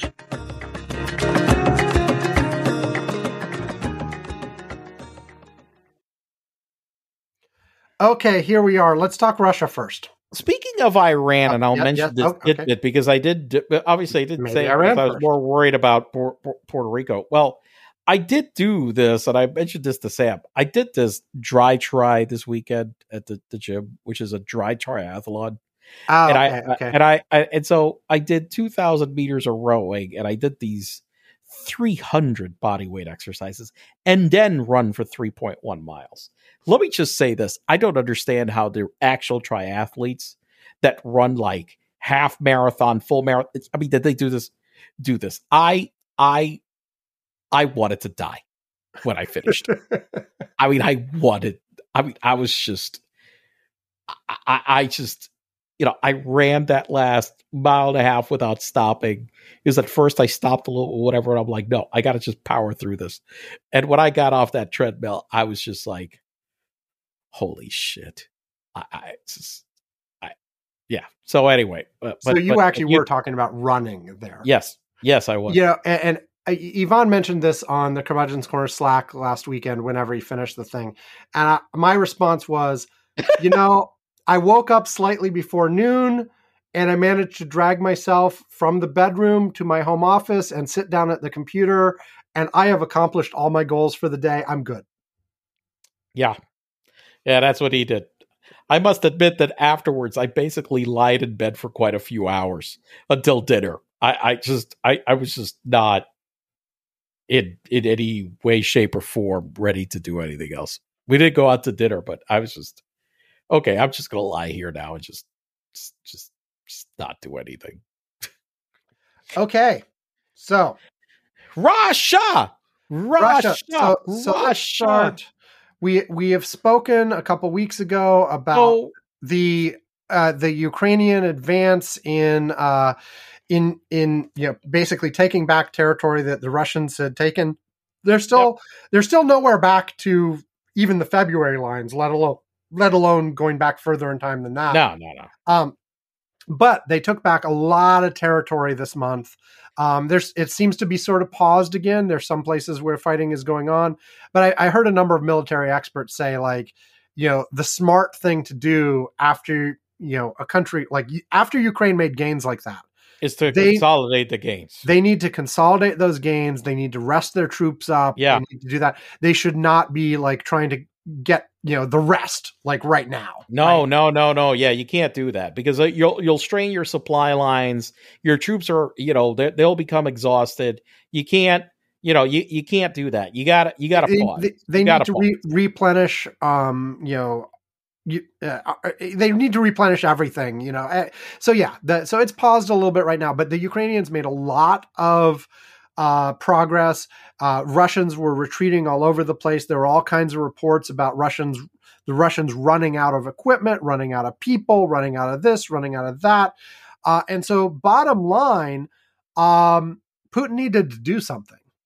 And what he actually did was put in place a mobilization to potentially bring in 300,000 more people up to uh, basically pulling you know it, it, it's it's like the good old draft in the Vietnam days here in the US uh, pulling you know fighting age men at random and saying okay you're going to Ukraine now or whatever um, and uh, this has not gone over very well from what I've seen so far. no, it's not. I, I, that, you know, one of the things that I saw uh, regarding this mobilization was that the number one Google search in Russia uh, uh, after that happened was how do I break my arm? Oh, jeez. Uh, So that you're not eligible to go. correct. Yes, that was the number one search. Wow. I And hadn't that- seen that, but yes, and that uh, airline flight prices to anywhere out of Russia like quintupled immediately after that happened. Okay. Now, I mean, I if you were saw, I saw a rumor that like men in certain age groups weren't even being allowed to buy tickets anymore. Was that false? I didn't see that. I, I saw that floating confirmation around, about that. Um, there there have been some false r- rumors. You know, there was one Yeah, thing. I- there was like stuff at the Finland border, but but Yeah, the I- that- has been normal. That's But- one of those but- things but where I saw it, but then I, then I didn't see confirmation from anybody I trusted. So I'm like, okay, that's probably bullshit. Yeah. But uh but but definitely uh the, the there was like, you know, uh that that part about that the trending search ter- search term how do I break my arm was definitely true that I as far as I know. Okay, and and so like lots of people leaving Oh. the country. There are lots of protests all over the country. A lot Uh, more protests that they're they've had like yeah, I mean Now, of course, they're arresting tons of people. Um, like, yeah, this there was a big wave of protests right when this w- war first started in February, um, and then there was a crackdown, and then you didn't hear anything about it. and for a here's the other thing that I've And heard that he said that it was a mobilization of reservists, but Yeah. A lot of people have been reporting that it's bullshit. That it's re- that he's really drafting people. That it's it you know people are getting notification that we're not reservists. A lot of them. I saw at least one report, again unconfirmed, maybe not true, blah blah blah, uh, where some of the people being arrested for protesting against the war are being handed their papers to go to Ukraine, like right there. Now, or at least to training or whatever to be brought up. Yeah, they they get sent to training. Yes, they But- get, they get sent to uh, a a very apparently uh thorough two week training program. Now, the thing is, though, like honestly, I mean, that would not be smart. I mean, maybe none of this is, but like, if you are going to force people to go fight, the people who are actively protesting against the war are not going to be your best fighters. No, they're not. No, they're not at all. It's I mean, and I realize, fodder. I mean, I- I- but I'm sure that he's just sending him out to die.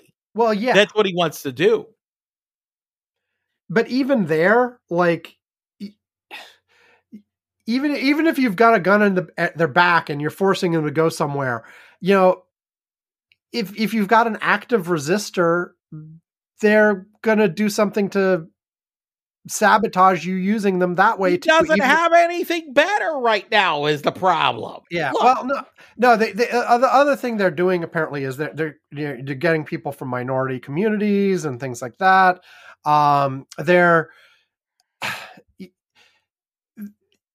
they in order to do this right, like the, the professional force was already what they were using. So if they're pulling more people in, sort of randomly or semi-randomly or whatever, uh, of course they're going to get people who aren't as high quality. And if you put them through like your two week training or whatever you're not going to get very far with that. I mean there are only certain things you can do. Yeah you can you can stick a gun in their hand and and and point a gun at their back and force them to walk in a certain direction but that's not going to be an effective fighting force either if you want to start taking back more territory or consolidating territory or whatever. And putin once again said like his his goal is specifically like that province he wants on in the east or whatever. Um but and they're trying to organize a referendum there. Uh so uh, so he's no longer there's no longer talk of like all of ukraine and stuff like that. Um and even even at the beginning frankly he didn't say that explicitly. Um but then it's going to be really hard to make progress this way. I mean, I'm sure there are ways they could make progress, but the the the other thing they're saying right is they're going to have a referendum in those provinces about joining Russia. And then once they join Russia, then they will consider any encroachments as a direct attack on Russia and which would expand the No, war various other Nobody recognizes that as Russia. So this is just like whatever bullshit that story he wants to fucking tell himself. and he's once again threatening nukes. go ahead. And he threatened nukes again. And I'm like, you know, what what is he gonna do? Where, where is it? What, where is he gonna? Where is he gonna drop? Uh, how's this work? You fucking explain this to me. Explain this to to me. Hey, you could drop one on Kiev. Yeah, and, and that's and, and, and how's that gonna work out? There, there was a, uh, I think it was a Washington Post article today. I saw the headline, but didn't have a chance to read it. But basically, the gist of it was that the U.S. has been back channeling for many months now to Moscow. Uh, basically, don't use nukes. Don't even think about using nukes. It'll be really bad if you use nukes. Yes, it will be really bad. And I'm sure we're not going to retaliate with a nuke, but we can sure as hell do a lot of damage with it. We we've got plenty of shit that we can do a lot of damage without it. Well, and you know they're talking. You know, th- I don't know if we've made an explicit military threat, but we're certainly making more threats on economics and things like that. And you know, basically the idea being, you know, we've done a lot, but there's still lots and lots of holes in what we've done economically. But if you drop a nuke on somebody, you're going to be completely isolated even from people who are somewhat supporting you now and you know we we had that both india and china basically Browbeat the Russians. yeah uh, last week Yeah. when they met were basically telling the russians this is not going well you got to fix this You know? got to end. No, you got to end it. Basically, right I mean, they did. He did not get the support that he thought he was going to get. No. He got rebuked. and and so the question is now with all these protests going on and such you know from what i've heard most people don't most people think the way this ends is putin cracking down like not like you know the crowds somehow managed to overthrow putin but instead like you know putin does Listen, whatever he needs to do to stop it. Dictators usually listen. There's a couple of routes here. Okay, all right. There, there's a couple of routes, but look, the the one route that gets Putin out is usually it's somebody in his inner circle puts Yep. a bullet in this guy's head. or or just decides that yeah like it, it can certainly happen that way uh, I, I suspect given russian tendencies that he would Oh, mysteriously we don't fall out of a window. yeah he would fall out of a window somewhere Well, or there was some other russian that fell down the stairs i saw a report earlier today something like that. It's the most accident-prone country for rich people I've ever seen in my life. Yeah Of um course, you remind me this about falling down the stairs, and I start questioning now. All of a sudden, did somebody kill Ivanka? not ivanka ivana Ivana. Oh, yeah well apparently yeah, a lot of people said that when it happened the medical examiner says no signs of foul play blah blah blah but you know I mean, because the, the because the vital like Well, of course, there are Well, also people saying you. There are also people saying you need to dig up her coffin because there are probably cas- classified docs in there. God. Well, that's a different story. But my whole thing about it is, it was a, once again a fall. Yeah. So in, any case, you're, you're right. Like one, the the the sort of most common way is someone in the inner circle says enough, and does something about it, whether it be the bullet in the head or the push down the stairs or out the window, or just like what they tried to do to Gorbachev, which by the way, we had our episode where we had deaths and we talked about the Queen and we talked about uh we forgot about Gorby, but and we talked about the CNN guy. What's his name? What's his name? uh, Ber- Bernie Shaw. Bernie Shaw, but we forgot. We've skipped Gorby. We I know. skipped Gorby. We should have talked about Gorbachev, who died a couple weeks ago. Yeah. But in any case, you remember the coup for him? They just basically kidnapped him uh, or held him at his his dacha somewhere. Yep. Yep. And yep. wouldn't let him do anything. They didn't actually kill him. Uh, of course, the problem with not killing him is he came back. right. you know um but uh yeah th- that kind of thing could happen you could have a popular mass uprising etc but from like and you know all of these things look impossible until suddenly they are possible however having said that most of the time what happens is the dictator cracks down kills a bunch of protesters throws a bunch in jail and it's done Listen, and they maintain control It- it- it- listen, another thing that can happen. You, you. This is a possible scenario. Now, the problem is with Putin. I don't know if it is because of his mentality, but listen, the the war effort collapses. Finally collapses. I do expect it to collapse at some point. There's Yeah. just- To talking about the, the the war effort collapses. Look, I mean, he just re- retreats, acts like nothing happened, cracks Yeah. down on everybody at home, and well, let's call it a day. Hey, look at that! Oh, look, uh, you know, there's uh, the, the, the, the, the, the, we got we got oil flowing now. Look at this. Yep. Oops. Yeah, n- it never happened. Anyway, it never happened. Yeah, I don't know, but uh, they, we, they, they do this. Look, look at look Yeah. at Saddam Hussein. Saddam Hussein went invaded Kuwait, lost catastrophically, you know, and after a little bit that he stumbled, whatever, cracked down, held on, and held on for over a decade. Yeah, well, and and and, and you know, and we got Assad in Syria, right? Right. you know uh, so so yeah the, these these the most common scenario is one way or another the dictator survives and stays in power Right. um but you you never know like i said these kinds of situations are always look impossible until suddenly they're not anymore and then things move really really fucking quickly. You know um so and this is one of those unstable situations right? And the worse things go in ukraine the more likely it is that something happens.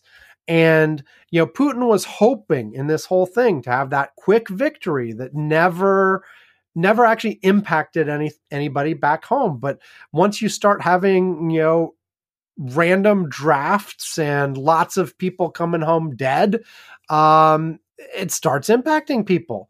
And so we we are seeing these anti-war protests flaring up again like they did at the beginning. Um i again i kind of suspect that it won't last that putin will crack down and we'll once again have you know just putin running his war and and dragging it out longer for ways. But uh you know yeah whenever you see these things and you see these like the protesters in totalitarian countries going out and protesting knowing that they could be killed or put in jail for a very very long time as a result of it um yeah it, it's always a little bit inspiring. And you know these people are really brave i mean i remember watching tiananmen square however many Hmm. years ago that was at this point on live it was TV in and staying- 19 it was in 1989. yep it was So and that was uh what uh, a long time 33 years ago. Uh, you know, I, I remember watching riveted to the TV for days and days and days when that went on. But of course, it ended with them. It, it- the whole thing crushed. Yep. You know, um, but every time it, gives you that sort of feeling of hope that maybe they'll succeed. You know, um, which I guess brings us to the next one, which is the same damn things happening in Iran. Uh, except it looks like even more advanced than what we've seen in Russia so far. But in this case, it was prompted by uh, there was a woman, and I, I've seen mixed reports of exactly the offense, but bottom line, she was a little bit less modest in public than she should have been. Either her hair was showing under her hijab, or so, uh, I see saw reports that she it, it, it was obvious she was wearing pants under her dress or whatever. Um, which apparently, you know, not okay. The modesty police uh, came after her, arrested her, um, and she died in custody. It's a little unclear exactly how she died in custody. The uh, the implication is, of course, she died because she was treated harshly in custody, um, and there have been huge protests, uh, primarily led by women um, who are going out on the streets and burning their hijabs and uh, cutting their hair and showing showing their hair um, and otherwise, uh, you know, demanding justice and demanding the end of some of these rules and uh, being backed up by lots of younger men um, and. Uh, uh, I, ju- I keep seeing videos uh, that you know apparently Iran has shut down most of the internet at this point, but there were some videos getting out before that. Uh, I've you know of, of the protests themselves, of of people sort of huddled in their bedrooms giving commentary on it, uh, uh, etc. And uh, once again, you see like you know, here are people being brave against a tyrannical regime, against rules that they don't think are just. And I, there's a generational thing here too. I mean, there's a a whole generation of young Iranians who don't believe in the strict interpretations of Islam of their elders. And I and by the way, I've seen lots of Islamic scholars as well saying that the way Iran does it is full of shit too, and is not supported. Blah blah blah. But of course, when you get into how people deal with religion and religious rules, Oh well. yeah, it- everybody has their own ideas, right? Yeah. But um, uh, in any case, uh, it, it's again a place where you look at it and say, "Wow, I, I, I hope these people win," but you know, chances are there's going to be a big ass crackdown, and that's how it's going to end. I don't know. I, have you been watching the Iran stuff too? I have not. I mean, I, I gotta admit that I, I had not been keeping up with it. Um, so I, I, but yeah, the, the, the issue with these situations is that, you know, we've had protests and uprisings in the Middle East over the last decade plus. the whole. Arab Spring. Arab Spring, Going back a little further. whatever. Yeah. And, um, you know, unfortunately, it's all come to naught.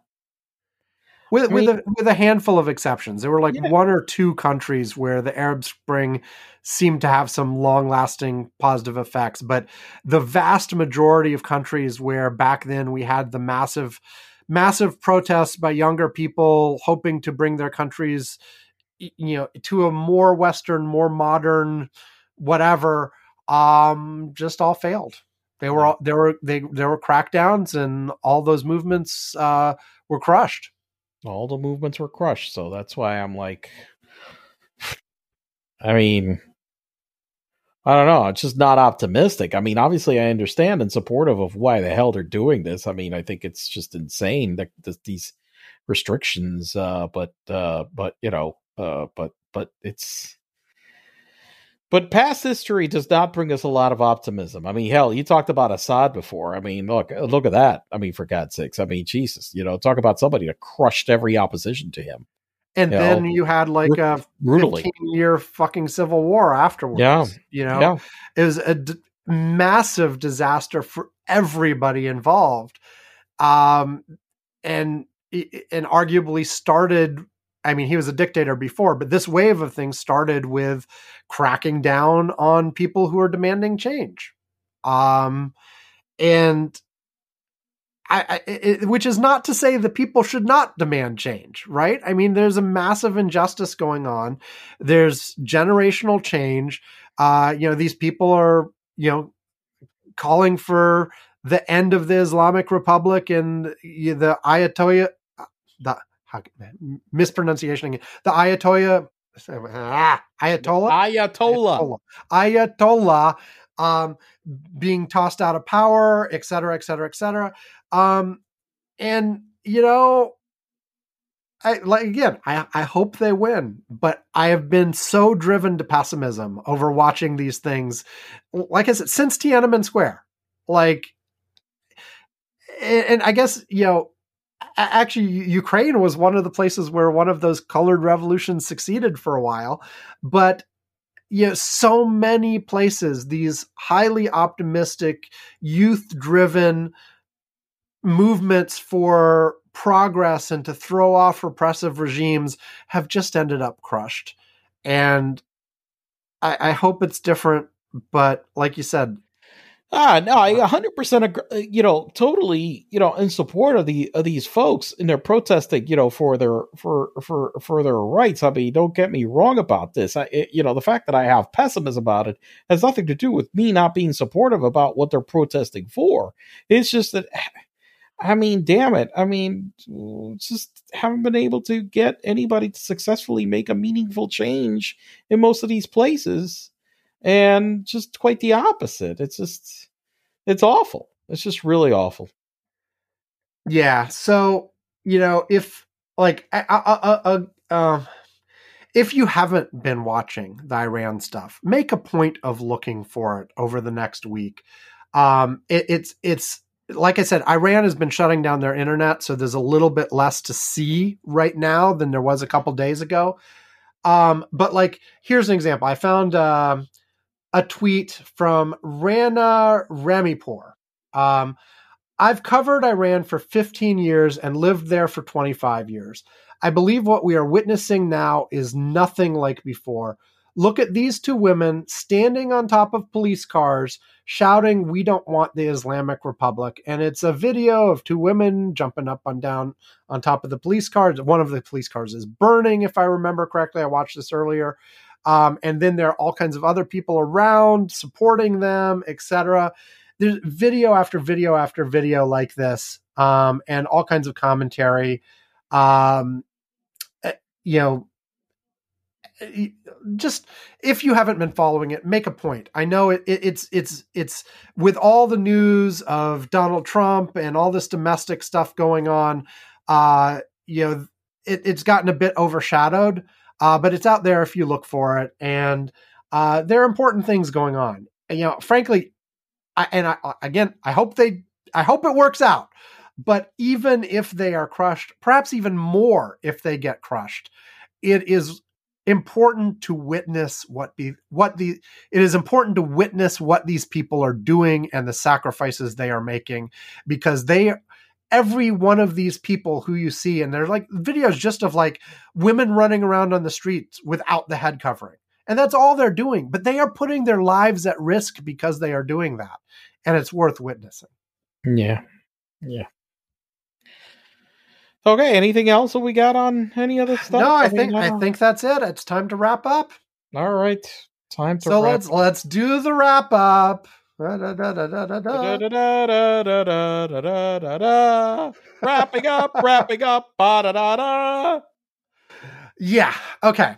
Um.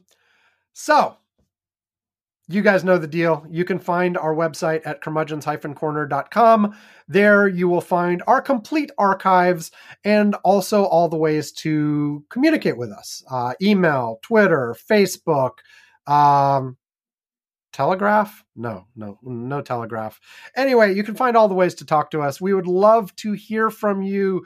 Comments, questions, thoughts, suggestions, uh, critis- criticism, anything, right? You know, we'd love Yep. to hear from you um, through any of those channels. We also have on there a link to our Curmudgeon's Corner Slack, um, which, no, no, we do not have a link to our Curmudgeon's Corner Slack. I'm talking out of turn. We have a link to our Patreon, which is where you can give us money, which we also like. We like money. We like is money. Good too. Uh, I use it to help defray some of the costs of the show. Honestly, the show costs more in our time and just the tools we use to do it than we make from our Patreon, but it cuts into it a little bit. And we would love more support so that maybe this could be a cash flow positive thing at some point in the future. Uh, but, you know, whatever. Uh, and if you do give to our Patreon at various levels, we will call you out on the show. We will send you a postcard. We will send you a mug, etc. But also, very importantly, and this is where the Slack comes in, at two dollars a month or more, or if you just ask nicely through any of the other channels, we will invite you to our Curmudgeon's Corner Slack, where Ivan and I and a variety of other people are chatting about the news and other things throughout the week. Uh, it's a fun place. We would love to have more of you on there more regularly. Fun. Lots fun. and lots and lots of fun. Fun. Yeah, it, it, it, it's a party. It's like a party in your mouth. It's a party. In your mouth. No, Your mouth. Not in your mouth. No, okay. I don't think it's a. It's like pop rocks. Okay, sure. no, uh, anyway, it's a lot of fun. We'd love to have more of you. Uh, so please uh, drop us a line, drop us some cash, whatever. We'll invite you in. Uh, and even and even those of you who are already in, come in more often. We'd love to hear from you more. Um, there are a few regulars who are always in there, but then there's some people who like pop in like once a month. Yes. Yeah, we got Visit we, we got the poppins. We got the poppins. the Poppins, uh, like Mary Poppins. Right. or the Poppin' Fresh Doughboy, doughboy, dough, the Poppin' Fresh Doughboy, Was that Pillsbury Doughboy? Pillsbury. Yes, who's Poppin' Fresh? I don't. Who's the one from Ghostbusters? Uh oh God. Um. The marshmallow guy. Yeah, the big marshmallow. Uh. Gosh. Uh. uh I don't remember. The, You know, I, I, I- I have this image. Alex was watching that movie a few weeks ago, um, but I Yeah. forget. Stay Puft, the Stay Puft Stay Marshmallow Puft. Man. There That's we go. that guy. Yes. Yeah, yeah. Any, anyway, so Ivan, to wrap this up, what is just name one? What is one interesting thing that we talked about on a Curmudgeon's Corner Slack that we have not mentioned on the show? That right now, the prices for flying in business class have gone insane. Uh, that that for some reason, even though business travel is way down, uh, prices to buy business class airfare is skyrocketed for whatever reason. There is a lot of demand for it, but on a on a leisure basis, I guess. And that um, an article from Bloomberg, which basically said business class for twenty thousand dollars, means that for business people having to travel, either staff fly coach, fly coach or not at all. And it talks about how, man, I mean, just travel for business is is down so much because everybody just, figured out they didn't need to do it. They didn't need to do as much. That's for as damn much. sure. Yeah. Um. And so yeah. Um. I mean, I I recall basically. I mean, I you know, um. I mean, I saw a lot of people. I remember a lot of people just basically just just were waste. I mean, they were doing travel for no good reason at all. I, I think the the the one thing is that one issue that I had I had before is that I knew that hey, you know, we have these electronic tools, but you know, it's not just me wanting to use it. The recipient also has to be willing to transact business that way. And so, right. even if I could do it on my end, it doesn't mean shit if the other person doesn't want to meet in that way. And so, but that's changed. Where a lot more customers are willing to transact and negotiate and go through the entire thing of a a significant uh, big business deal without meeting in person. Right. Just, you know, so that that's that's the main change. So anyway, so that's an article that we had there that I shared from Bloomberg related to that and how business travel just really hasn't recovered to where it was. Well, there you go. And I think we're done, Ivan. No, we are. Okay, everybody, you know how this goes. Um, we'll do we'll we will do this again next week if we can. I assume we can. I assume we will. Uh, everybody have a great week. Stay healthy. Have fun. Do do useful good things, etc., etc. And uh, we'll talk to you again next time. Goodbye. Bye.